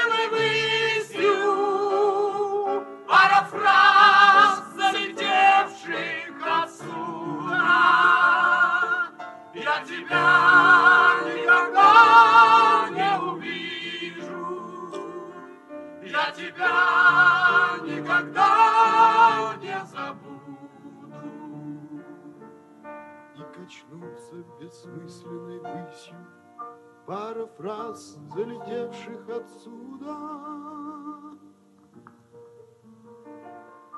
Я тебя никогда не увижу. Я тебя никогда не забуду. Я тебя никогда не увижу. Я тебя никогда не забуду. Я тебя Ну, в общем, спектакль делался очень Я быстро. тебя никогда. Он вышел достаточно безболезненно. А, Рассказывает, что Эльдар Рязанов... Вполне заслуженные аплодисменты. Рассказывает, что Эльдар Рязанов здесь тоже, как, как друг театра, может быть, даже он не был членом художественного совета, внес какую-то свою а, такую правильную нотку, потому что когда э, комиссия управления культуры э, Москвы посмотрела спектакль, все собрались в кабинете главного э, режиссера. Всегда очень важно, кто начнет обсуждение, какая будет задана интонация. На что с- Рязанов сказал, да что тут обсуждать, все замечательно. И вот сохранился протокол э, еще э, художественного совета театра, это было за сутки до э, при- э, сдачи спектакля от Московской комиссии, там и Пельцер, и Янковский, э, очень э, Збруев, очень выс- ну, все артисты театра, э, самые известные Чурикова, очень, так сказать, высоко оценивают этот спектакль. То есть, получается, вышел он достаточно легко. Но когда спектакль делался, никакой веры в успех не было. Вот было ощущение чего-то совершенно непонятного. И с этим первым раз столкнулся Рыбников, потому что, да, в основе лежит повесть, вы- э, эпическая поэма Андрея Андреевича Вознесенского «Авось», но там нету материала для человеческих каких-то отношений. И э, э, вот очень требовательный, э, такой максималист, настоящий в творчестве Рыбников, он э, изучил всего Вознесенского, чтобы просто найти те тексты, которые он сможет вставить вот э, в эту драматургию для того, чтобы у Кончиты была своя какая-то ария, у графа Рязанова и так далее. Что-то он заставил написать Вознесенского. Вознесенский жил по чужим странам, э, по каким-то другим проектам. Он тоже ведь не придавал какого-то принципиального значения этой постановке. Ну вот э, делают и делают. Но э, что, например, белый шиповник все-таки он э, специально написал для вот в развития этой любовной линии Юнона и Авось. А вот главный шлягер этого мюзикла или там этой, этой современной оперы это «Ты меня на рассвете разбудишь», это стихотворение было опубликовано Андреем Андреевичем Вознесенским. И вот здесь я могу вам сказать то, чего я не мог сделать на выставке. Потому что у нас была своя цензура, это Зоя Борисовна Богуславская. Дело в том, что это стихотворение посвящено вовсе не ей, не жене. Это стихотворение посвящено Татьяне э, Евгеньевне Лавровой, замечательной актрисе, с которой у Вознесенского был очень и очень долгий роман. Восемь лет был этот роман. Вот, и вот вы, люди, которые входите в Ельцин-центр, знаете, здесь одно время была выставка а, такого удивительного фотографа Генриетты Перьян. Вот я ее первый раз привез, когда мы открывали киноклуб и говорили о картине «Застава Ильича», потому что ее фотографии мы показывали. Вот Генриетта совершенно фантастическая женщина, она всю жизнь обожала Вознесенского, она всю жизнь жила в Волгограде, но все время выезжала в какие-то экспедиции, там, где Вознесенские, премьеры. А, Она была на спектакле «Юнона Авось». Она просто фотографировать могла с первого ряда, где-то есть ее снимки у меня, но я у нее все не могу показать, большой материал. Вот, и так далее, и так далее. И вот опять же, ну, надеюсь, вот это не для записи, да, я расскажу историю про нее. Ведь э, сын Зои Борисовны Богуславский – это один из э, человеков, э, один из людей Forbes, Леонид Богуславский, э, пасынок Андрея Андреевича, человек из Forbes. И он предложил Генриетте миллион рублей за то, чтобы купить у нее весь архив, связанный с Вознесенским. И я говорю, Гета, продавай. Ну, в конце концов, поживи для себя. Ей, между прочим, тоже, как и Рыбникова, уже под 80. Я говорю, продай. Она говорит, нет, они выбросят Таню. Они выбросят Таню, потому что как бы она за- запечатлела очень много моментов, связанных именно с этой вот любовной историей. И э, Татьяна, Татьяна Лаврова, замечательная актриса, ну здесь, в общем, таких совс- совсем молодых лиц я почти не вижу, но все-таки вам напомню, что э, ее главная, может быть, роль в кино – это э, э, фильм Михаила Рома «Девять дней одного года», где Лаврова, Баталов и Смоктуновский. Вот такой э, знамен, самый знаменитый любовный, любовный треугольник 60-х годов, когда интеллигент и интеллектуал борются за одну женщину. Эпоха показала какие-то новые краски, новые социальные типы. И вот она, конечно, бесподобная, совершенно замечательная королева. Я в театре видел. Она, конечно, была очень ранимым человеком там и так далее, и так далее. Но вот она эту свою ранимость, видимо, все-таки перекрывала какой-то определенной склонностью к тому, что питью, и это, как я понял, помешало э, вот этому роману, а может быть, этот роман и не мог состояться изначально, потому что э, жена-менеджер при таких людях, как Андрей Вознесенский или Андрей Тарковский, это всегда более надежно. Это всегда более надежно, потому что они все-таки служат сначала Богу творчества, а потом Богу любви. Вот так, вот так бы я это расшифровал. Вот это история этой песни. Дальше Лена Шанина говорит очень интересную вещь. Когда мы с Караченцевым приступили к репетиции, мы поняли, что нам нечего играть. Ну, это хорошо, когда это вот ну, балетная партия, а тут мы какую-то любовь, какую-то влюбленность должны играть друг друга. А вот, ну, э, каких-то подробностей нету, да, из чего все складывать. Тем более этот возраст, ей 15, ему там под 40. Ну, а на сцене-то им на самом деле их разница в возрасте, она меньшая. Это в кино еще, когда вот если бы это возникло, понимаете, тут, конечно, э, уже попахивало бы Лолита, и, может быть, такое кино никогда не состоялось. Но, тем не менее, в, в этой терпкости вот этих разных возрастов, э, то, что мы физически бы ощутили на экране, была бы своя какая-то драматургия. Они просто разные, как бы они сходились, как бы они чувствовали друг друга. А здесь ничего нету, все очень условно. И, и вот это, это была из причин, по которым как-то, в общем, спектакль театр поначалу ведь воспринимал очень плохо. И тогда э, Николай Петрович Караченцев э, приглашает своего друга по э, ежегодному отпуску в имении э, Александра Николаевича Островского в Ярославской области. Да? Напоминайте, мне сейчас слово выпало. Слово выпало. Обязательно у меня слово в лекции одно выпадет ну, э, замечательное имение, Остро... Э, и, и, и, нет, э, подождите, все переплел. Имень, там, санат, там Дом творчества Союза театральных деятелей. Это Щелыковка. Щелыковка. И там, там дача малого, артистов малого театра, там других артистов и так далее. И там дача Большого театра. Так вот, почему в этой постановке оказался Владимир Викторович Васильев? Потому что мама Николая Петровича Караченцева, она балетмейстер. Она всю жизнь ставила спектакли за рубежом, поэтому ее у нас так хорошо не знают. Но она балетмейстер. И, и Коля нередко, вот ему было 14-15 лет, мама за рубежом, его отправляют на эту дачу, он предоставлен сам себе, и он сдружился с Васильевым он дружился с Васильевым. И он его позвал, говорит, я, я говорю, Володя, я не знаю, что делать. Просто вот мы должны играть любовь, ну вот то какую-то любовь. Вот мы это красиво. Вот мы должны что-то красиво сделать. А э, что будет держать зрителя, в чем будет тайна, в чем будет вот этот монок для аудитории, для публики, мы не знаем.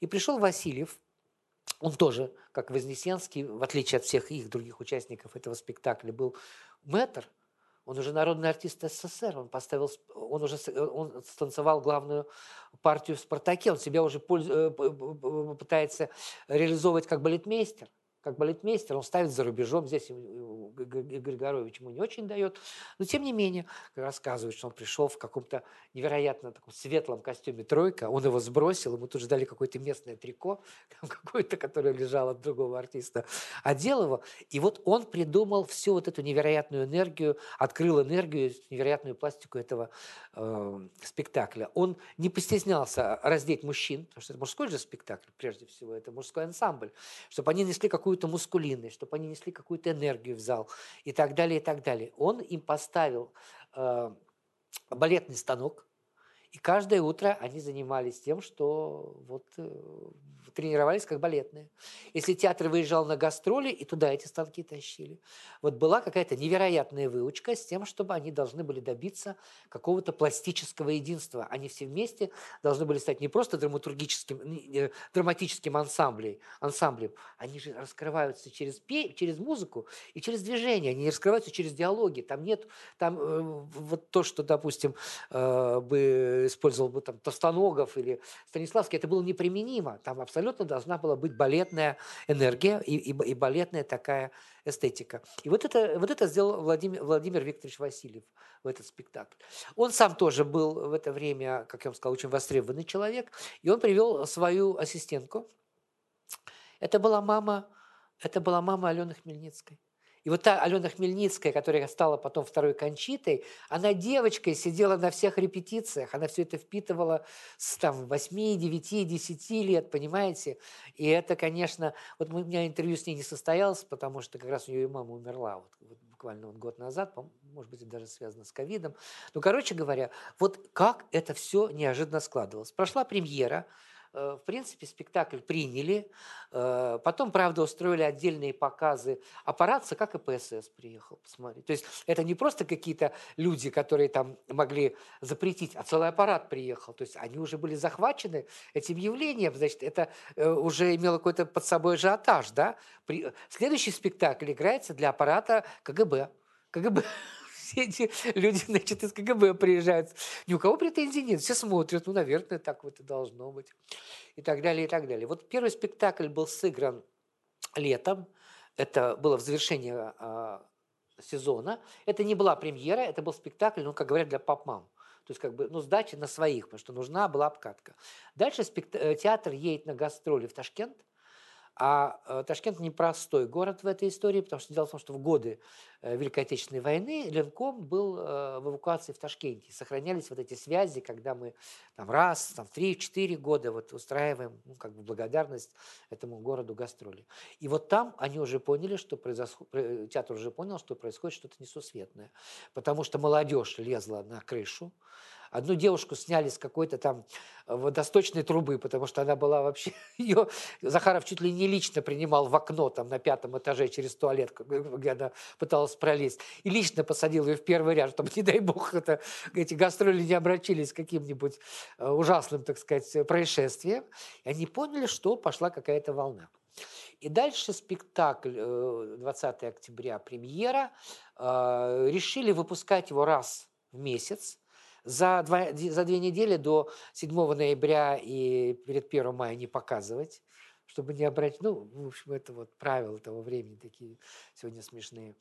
Вот, и так далее, и так далее. Э, как я вам сказал, спекулянты уже наживаются на билетах, потому что ажиотаж растет, сделать ничего нельзя. И вот здесь происходит, может быть, самое неприятное для Марка Захарова, потому что э, немецкий журнал «Штерн» выходит со статьей, которой написано буквально, что э, в Советском Союзе церковь находится в, в загоне, в таком очень э, людям не дают э, так вот легко жить своей внутренней религиозной жизнью. И, как ни странно, рассадником религиозной пропаганды является ордена Трудового Красного Знамени Московский театр имени Ленинского комсомола. Вот тут уже как бы это, это уже был, конечно, удар ниже печени. И театр, э, значит, и Марка Захарова, и представителя партийной организации театра, и директор театра пригласили э, Гришину на заседание Московского Центрального комитета Коммунистической партии.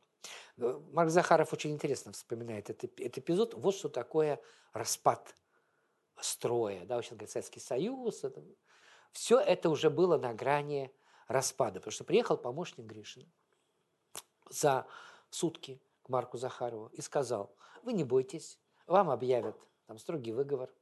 Ну а что мы можем сделать, если журнал Штерн это написал?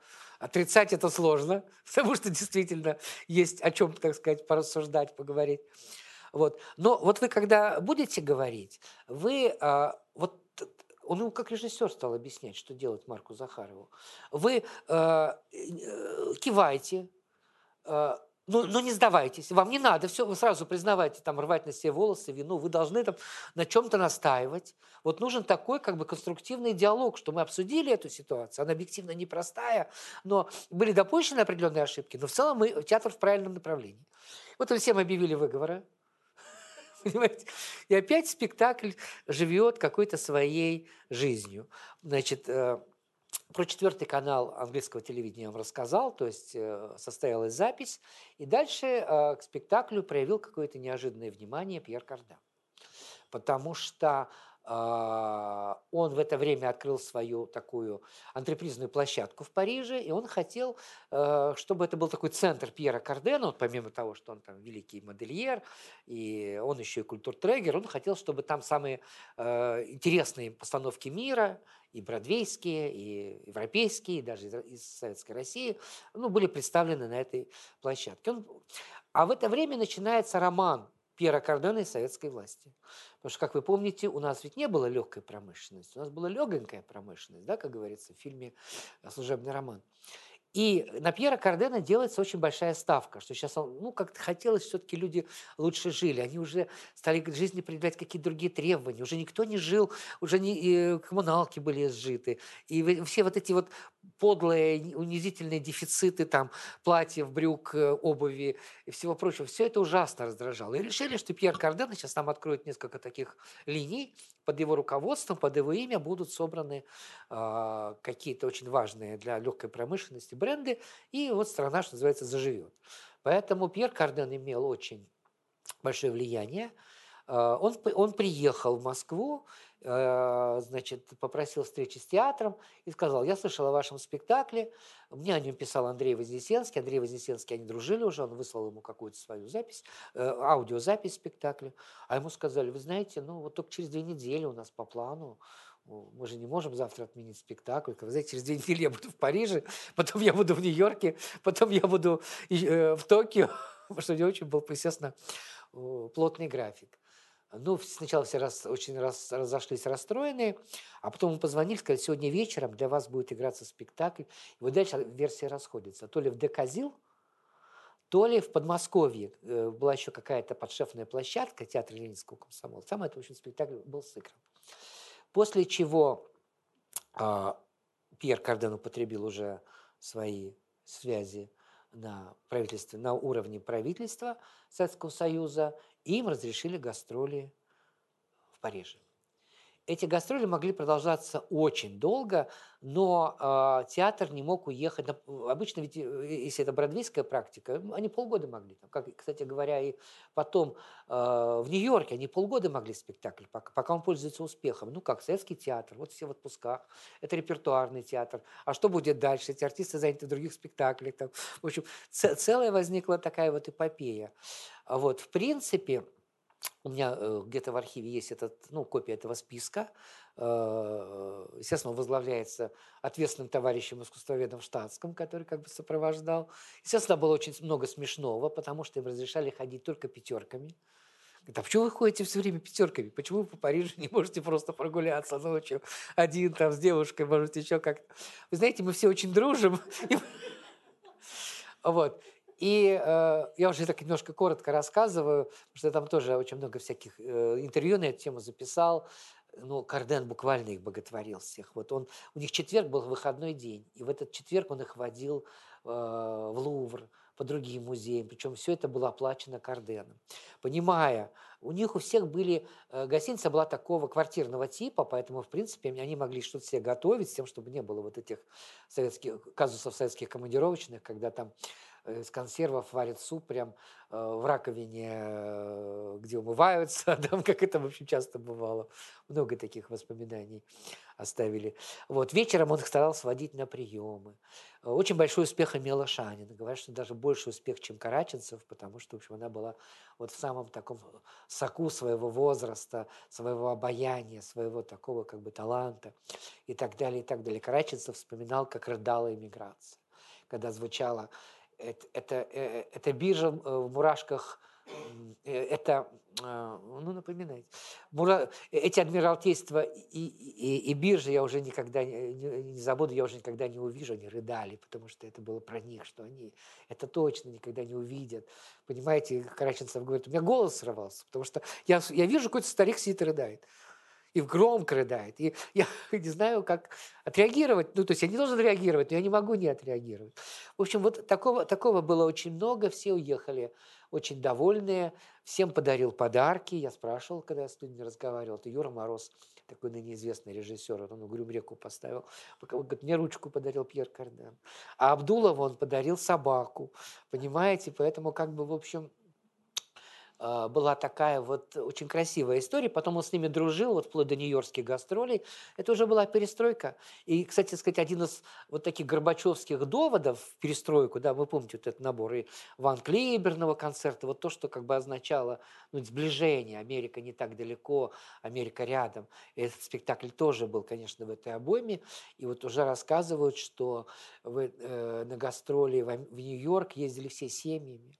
Леонов с сыном, Леонов с женой, домой. Там. Леонов сам, э, кстати, Леонов и не участвовал в этом спектакле, участвовал его, участвовал его сын Андрей. Но он взял папу, понимаете, вот, потому что все было можно. Вот какая-то, какое-то было такое счастье, да. И единственное, смущало то, что эти спектакли, эти спектакли могли играться еще и еще, но вот было сказано там месяц или там полтора или два месяца и так далее, и так далее. Вот. Ну что, я завершаю. Про Василия я вам рассказал, сейчас просто загляжу про Кардена тоже.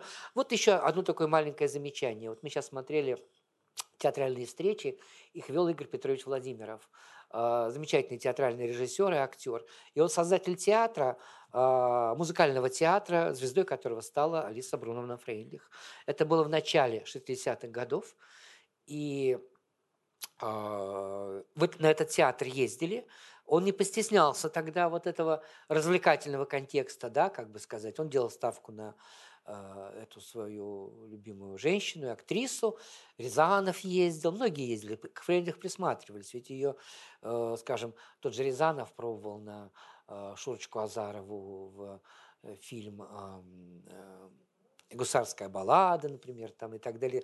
У нее очень тяжелая внешность была, понимаете? Вот она могла состояться только на на служебном романе, когда Мымра превращается в красавицу. У нее очень тяжелая внешность, у нее неправильный, э, неправильный подбородок, и как бы к этому, даже когда она училась, между прочим, и в Ленинградском театральном институте, говорю, давайте ее на музыкальное отделение переведем.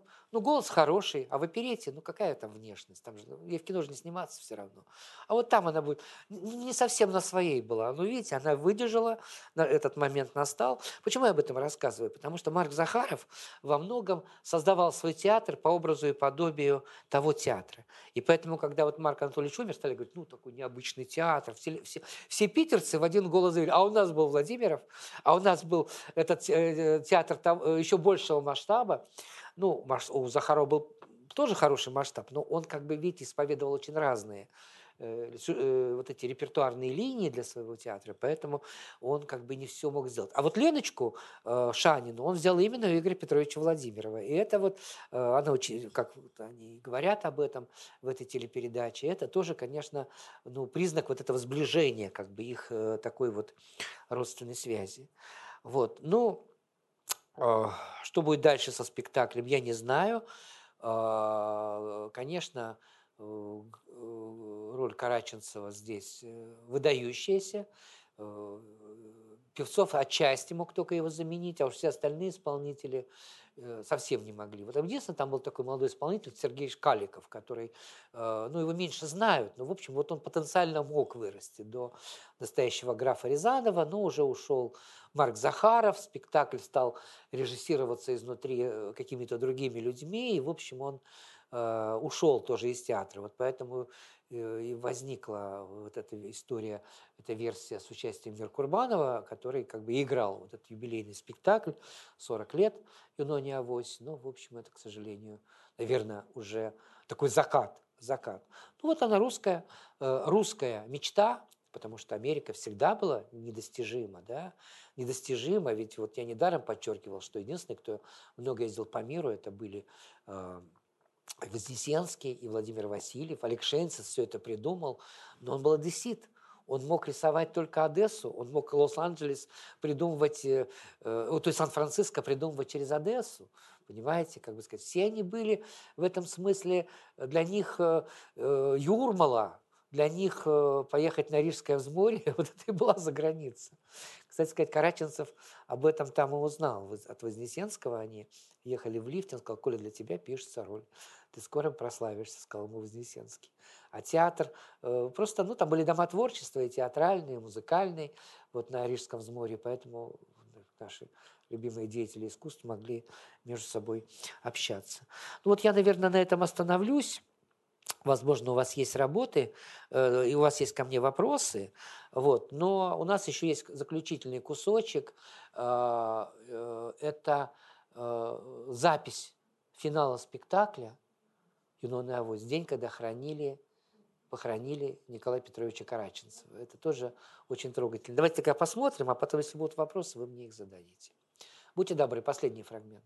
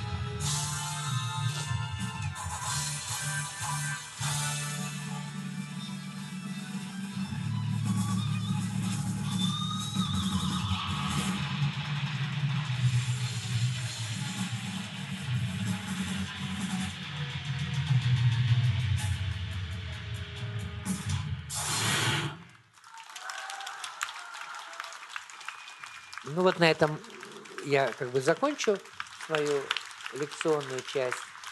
Вот, и э, если у вас есть вопросы, я на них готов ответить.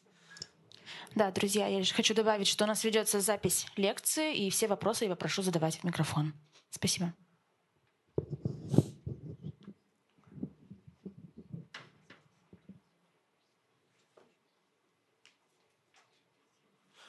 Мне хотелось бы еще сказать про этот зал. А, Когда мы готовили выставку, а, ну, э, э, были разные предложения по тому, как ее оформить.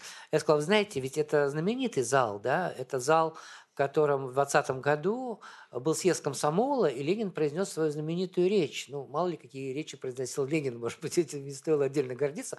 Но, по-моему, Гансон написал огромную картину, речь Ленина на, 20, на там, каком-то съезде комсомола, третьем, что ли. Так вот, Ленин в этой речи сказал очень важные слова. Он сказал, коммунистом можно стать, когда освоишь все богатства, которые выработало для тебя человечество. И эта фраза, она, конечно, все эти годы советской власти очень спасала нашу интеллигенцию, потому что всегда можно было это предъявить и сказать 200 э, томов всемирной литературы. Это те богатства, которые выработало человечество. Конечно, там были свои изъяны, там, скажем, не было Набокова, например, там, или какие-то, может быть, другие авторы отсутствовали. Но в целом, понимаете, это задавало совершенно другой тренд общественной жизни, э, государственной жизни в том числе. Вот эта фраза, ей, ей очень, часто, очень часто побивали, да, потому что, как, ну, хорошо, нам это не близко, но Ленин сказал, значит, мы должны это знать. Понимаете, это очень формировало культурную э, среду, и, ну, где-то, может быть, это использовалось и спекулятивно, эта фраза, но все-таки она была очень важна, очень важна, потому что это вот этот, вот этот самый зал, довольно неудобный, Э, вы посмотрели на него, да, и, конечно, ну, вот так вот. Театр, э, конечно, а, имел очень разные истории эм, своего развития. Э, когда Марк Захаров умер, вот его и назвали в честь Марка Захарова, но Э, как вам сказать, при всем уважении к Марку Анатольевичу, я вот не сторонник вот таких скоропалительных решений, потому что, э, ну, до, до этого там была своя эпоха, например, Анатолия Васильевича Эфроса, да, там все 60-е годы, это Эфрос. Э, сам театр создавался когда-то, и главным его драматургом был Константин Симонов, потому что вот и парень из нашего города, и многие другие пьесы Симонова игрались именно здесь. Я писал он для Валентины Серовой, своей тогдашней жены, она была актрисой этого театра и так далее. Я не против Марка Захарова, но состоялось такое решение, как бы оно, оно замечательно, но даже сегодня, когда пошли вот эти распри внутри театра, даже, даже Збруев неожиданно сказал, а почему Марк Захаров, а что до него театра не было? И меня это вот очень удивило, потому что, казалось бы, все, отличается, все отличалась какая-то сплоченность. Я помню, когда я был студентом, то мы а, не то что практику проходили в этом театре, а у нас была дружба. И театр в это время еще был близок к такому понятию, как интерактивность. Еще не знали этого слова, но наступало Горбачевское время, и нужны, надо было, недаром одна из знаменитых пьес того времени называлась «Говори» говори, все людей пробуждали к диалогу. И вот мы, студенты, должны были после спектакля как-то задавать вопросы. Я помню, с Абдуловым, там у меня какая-то перепалка была студенты из зала. Вот. И я помню этот театр, потому что когда мы ходили по кулисам, за кулисами мы видели все очень вежливые, все здороваются. Шла Александра Захарова, она первая здоровалась. Меня это так поразило, эта атмосфера в этом театре, потому что, в общем, ну, Ваське, Ваньке ведь могло быть и так, что пробежал, сделал там. Кстати, у Абдулова была кличка Пуля, я помню, Пуля, потому что он действительно носился, он все успевал. И вот один из первых интерактивных спектаклей, э, очень сильный был спектакль, он получил государственную премию как раз вместе со спектаклем «Юнона Авось», он назывался «Диктатура совести». Это была драматургия Михаила Шатрова, вот он тоже был один из тех мастеров, которого Ленина ставили на службу прогрессу, потому что Шатров, э, э, ну вот он брал какие-то правильные ленинские тексты, и во многом они как бы воспитывали Э, вот то общество и правительство тоже. И вот в диктатуре совести а, значит, еще не отменили пятую статью в Конституции, связанную с монополией КПСС. И я помню, какая-то сцена была в этом спектакле, когда Елена Алексеевна Фадеева, народная артистка СССР, Э, мать Ленина играла, была депутатом Верховного Совета, она была актрисой этого театра. Она уже глуховата была, она уже была в таком возрасте серьезном, она была глуховата. И она, обращаясь к залу, провоцировала какой-то разговор. Встал мужчина, и там в каком-то, не знаю, десятом ряду, и сказал, пока мы не отменим монополию КПСС, ничего хорошего с нами не будет все немножко э, вжались в кресло, потому что это все-таки еще до такой степени свобод никто не зашел. А глуховатая Елена Алексеевна Фадеева сказала, все правильно, товарищи, надо идти этим путем. И тут уже зал просто, она не слышала, что он сказал. И тут уже зал взорвался аплодисментами. И вот, понимаете, вот так перестройка как бы отвоевывала каждый шаг. Вот на таких иногда э, даже глупых каких-то моментах.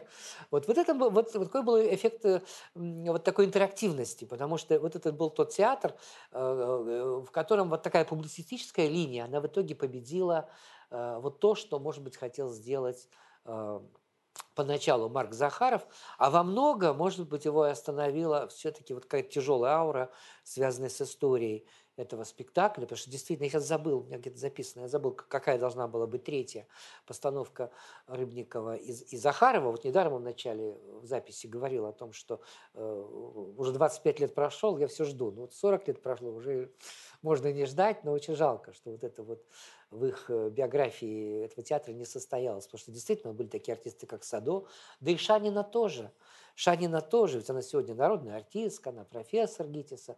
Но, как бы сказать, если мы о ней говорим, то мы говорим прежде всего про Кончиту, потому что это вовсе не такое разнообразие образов, там, которые есть, скажем, у той же Инны Михайловны Чуриковой, например. Ну, очень жалко, потому что вот это ее э, природная линия, ее талант в этом, она бы могла, конечно, больше сделать. Но вот как-то театр, э, создав такой самый громкий, известный, легендарный спектакль по этому пути, дальше не пошел.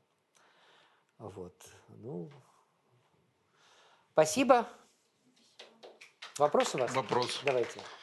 У меня такой там три вопроса, можно сказать. А, как вы видите, ну, как вы считаете, в чем формула успеха этого спектакля? Почему вот 40 э, лет назад он выстрелил и до сих пор играется? Э, это гениальность людей, которые его создали, или там также повлияло слом той эпохи, когда был закат СССР. И почему, значит, у нас там было 40 лет свободы, условно говоря, не родился подобного уровня спектакль? И как вы думаете, когда нам ожидать следующего такого гениального произведения? Знаете, ну, во-первых, а, я хочу сказать, что я рассказал о вкладе Васильева, Рыбникова, естественно, каждого. И, и, и вроде как, а в чем роль Захарова-то? Вы понимаете, он не мешал. Он обладал какой-то удивительной интуицией, которая позволила ему собрать в один букет вот талантливого Шейнцеса, принять его решение, не ревновать к Васильеву, который по существу как бы задал какой-то режиссерский вектор этого спектакля. Э, это настоящий хозяин театра, потому что театр это всегда надо укращать, надо уравновешивать какие-то разные силы и так далее, и так далее.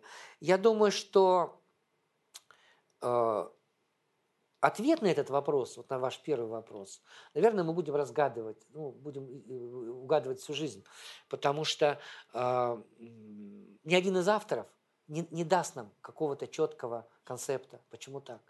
Вот у Рыбникова все равно, он, видите, я вам рассказал, он все равно, уже сколько лет ему, уже сколько лет прошло, уже никого в живых нету, он все равно настаивает на своей правоте. Он еще фильм поставит, если поставит, мы же увидим, что это все равно не то, да, не так. Это его, это его прочтение. Поэтому здесь э, какая-то, вот понимаете, как, какой-то бывает такой божий промысел, наверное, какой-то поцелуй, потому что как, как, как иначе объяснить, что все сошлись в одной комнате в этот самый момент, в то время, как, в общем, жизни не дружили ни до, ни после. Это не творческий союз там в таком прямом э, сочетании. А во-вторых, э, уже отвечая на ваш второй вопрос, здесь, конечно, э, дело ведь не только в, в самих свободах. Ведь э, перестройка нам ничего не дала, ну, неправильно сказал, в, иску, в, в искусстве она почти ничего не раскрыла. Ну, что такое кинематограф? Ну, может быть, Балабанов, да. Мастера все чувствуют свой э, какой-то уход, непонимание новых реалий. Там все говорят, Гай, Гайдай не тот Рязанов ну, э, рок-музыка, ну, она, она, она просто позже возникла. Я имею в виду, как, ну, как мода, да, конечно, рок-музыка. Это очень широкий вопрос, и мне вот сходу на него очень сложно ответить. Но знаете, обычно я, вот когда возникает такой вопрос, я говорю так, Пушкинский век, Золотой век, 20 э, век – это Серебряный век, Блока и так далее. А наш век даже бронзовым никто назвать не хочет. Понимаете, мне кажется, что есть какая-то истощенность культуры – вот сегодняшнее состояние культуры я бы объяснил словом истощенность. Поэтому, э, ну, там, великие, называют великих артистов. Ну, ну, сегодня Миронов отдувается как бы за всех. А раньше бы сказали Борисов, Смоктуновский, Стегнеев, Леонов, Лебедев. Да еще десятый. Это только вторая половина 20 века, а еще первая половина 20 А сегодня Миронов отдувается как бы за всех. Или вот э, там вчера вручили приз за вклад в мировое кино Константину Хабенскому. Но у него не было ни одного фильма, где бы он играл главную роль, и который бы э, с успехом прошел на каком-то западном фестивале, на, на главных фестивалях. Берлинский, Венецианский и Канский. Он не был в номинациях Оскара. Он очень талантливый артист. Замечательные у него картины, а, там географ пропил глобус, там, ну еще можно набрать какие-то названия. Но ведь это не мировой вклад, потому что его нету. Может, он будет, но сейчас-то его нету. И, мы, и, и вот, вот эта бедность какая-то, понимаете, у нас есть народ. Сегодня артисты становятся персонажами. Если раньше знали Уланову, э, она, она была великая, потому что ее знали как великую балерину. Сегодня кто у нас главная балерина? Понимаете? Потому что это персонаж. Иван Охлобыстин – это персонаж. У них уже нет грани, у них уже личность и то, что они исполняют, это одно и то же. Рената Литвинова – это персонаж. Их эффект на экране, их в кино берут сниматься, в спектакле приглашают, когда надо поднять рейтинг вот этих произведений. Э, но это не работа артистов. Это не работа режиссеров, это скорее э, такое игра в попсу или заигрывание с попсой или что-то еще, но все равно вокруг, вокруг слова попса. Опять же, не хочу выглядеть ретроградом, да, но я думаю, что э, вот все-таки есть, наверное, периоды, когда искусство отдыхает, в том числе и наше великое искусство прошлого, оно отдыхает.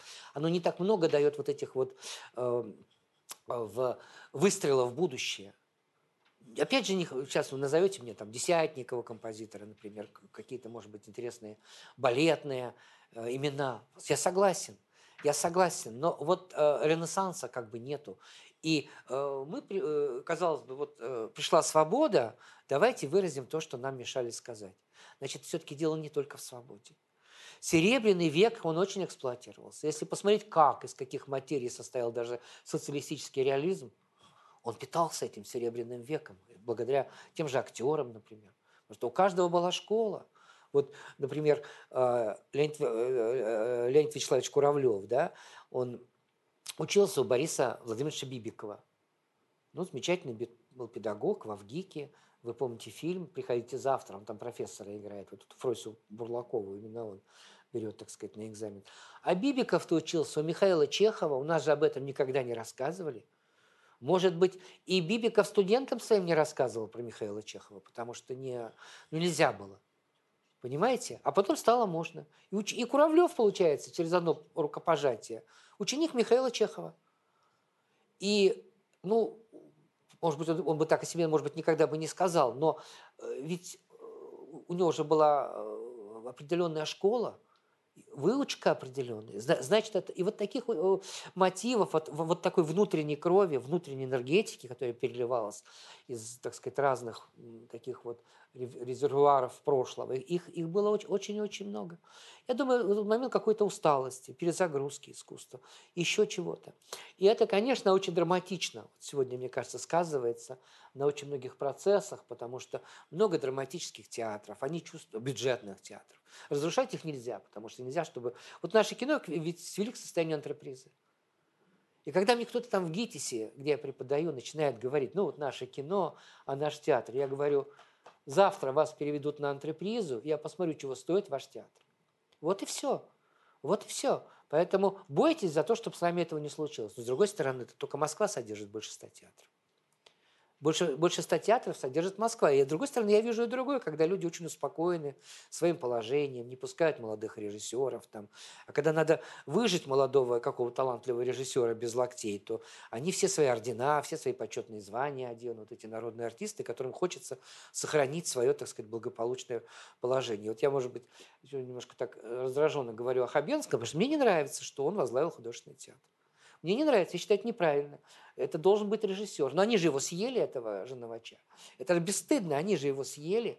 Единственное мудрое решение Мединского, как министра культуры за все время, то, что, ну, господи, ну, хоть этот министр что-то путное сделал. Жена, ну, Женова человек э, скромный, как бы, без того, чтобы кого-то отпихивать. Ну, да, э, там тот же Товстоногов когда-то говорил, я несъедобный.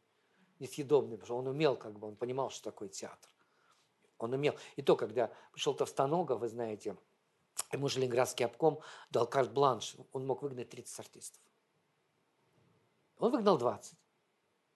20. И, во-первых, он сразу добился какого-то перевеса, потому что театр академический, народных артистов СССР полно, а в театр никто не ходит. И артисты всегда правы, потому что они, оказывается, э, прекрасного, так сказать, воспитания, образования, прекрасного состояния, а при этом в театр никто не ходит. Поэтому вот такие, такие как бы вот вещи, такие вот вещи происходили, но вся даже советская власть понимала, что такое режиссер. Сегодня у нас театр идет по пути популизма. Художественный руководитель, что это такое? После Товстоногова, ну что хорошего Кирилл Юрьевич Лавров, великий, замечательный любимый, сделал для БДТ? Он мог только законсервировать все то, что было. Все, что переломить, это очень... Никто не знает, что с этим делать. То есть и репертуарный театр терять нельзя. И как бы идти на поводу вот этих внутренних процессов, когда, когда э, все, все решают вот эти вот очень законсервативные силы, законсервированные силы, вот. Ну и еще хуже, когда вот мы сталкиваемся с таким популизмом, когда, там, я считаю, Меньшиков ничего не дает театру Ермолову. Он артист, он не режиссер. А художественным руководителем может быть только режиссер, человек, который обладает и достаточной э, и, ну, и, э, масштабом определенным. Понимаете? И, и все время, или тем более, как в случае с Ленком, в Варшаве сделали Э, художественным руководителем, потому что там вроде как он заочно где-то оказывается у него театровическое образование. Ну, дело же не в дипломе. Дело же не в дипломе. Вот это очень большая как бы сегодняшняя проблема, но она всего лишь вторая по сравнению с тем, что происходит как бы в, в нашем искусстве. В нашем, да, может быть, много говорю про театр, ну, в том же кинематографе. Ведь, понимаете, никто не может вспомнить эти фильмы, которые пять лет назад получали Нику или получали Гран-при Кинотавра. И, и ну, что-то сохраняется, да, прекрасно там есть работы, тот же географ Глобус пропил, и фильм э, Бориса Хлебникова там, но это, это, это, это, это же все-таки раньше в Советском Союзе каждый год десяток фильмов был, и нам показывают их по телевизору до сих пор, они живы. А нынешнее состояние кино, оно все одноклеточное, оно все одно, односезонное. И иногда фильмы так снимают, что вот сорвать куш сегодня, вот чтобы сегодняшний рейтинг был самый, так сказать, невероятный. А да, дальше уже не важно. Это мерки телевидения. Вот оно, оно, оно тоже во многом воспитывает наше кино. И очень неправильно его воспитывает. Потому что вот этого запаса прочности, его как бы нет. Его нет. Вот. Но это отдельный разговор уж. Давайте его потом когда-нибудь продолжим. Спасибо вам.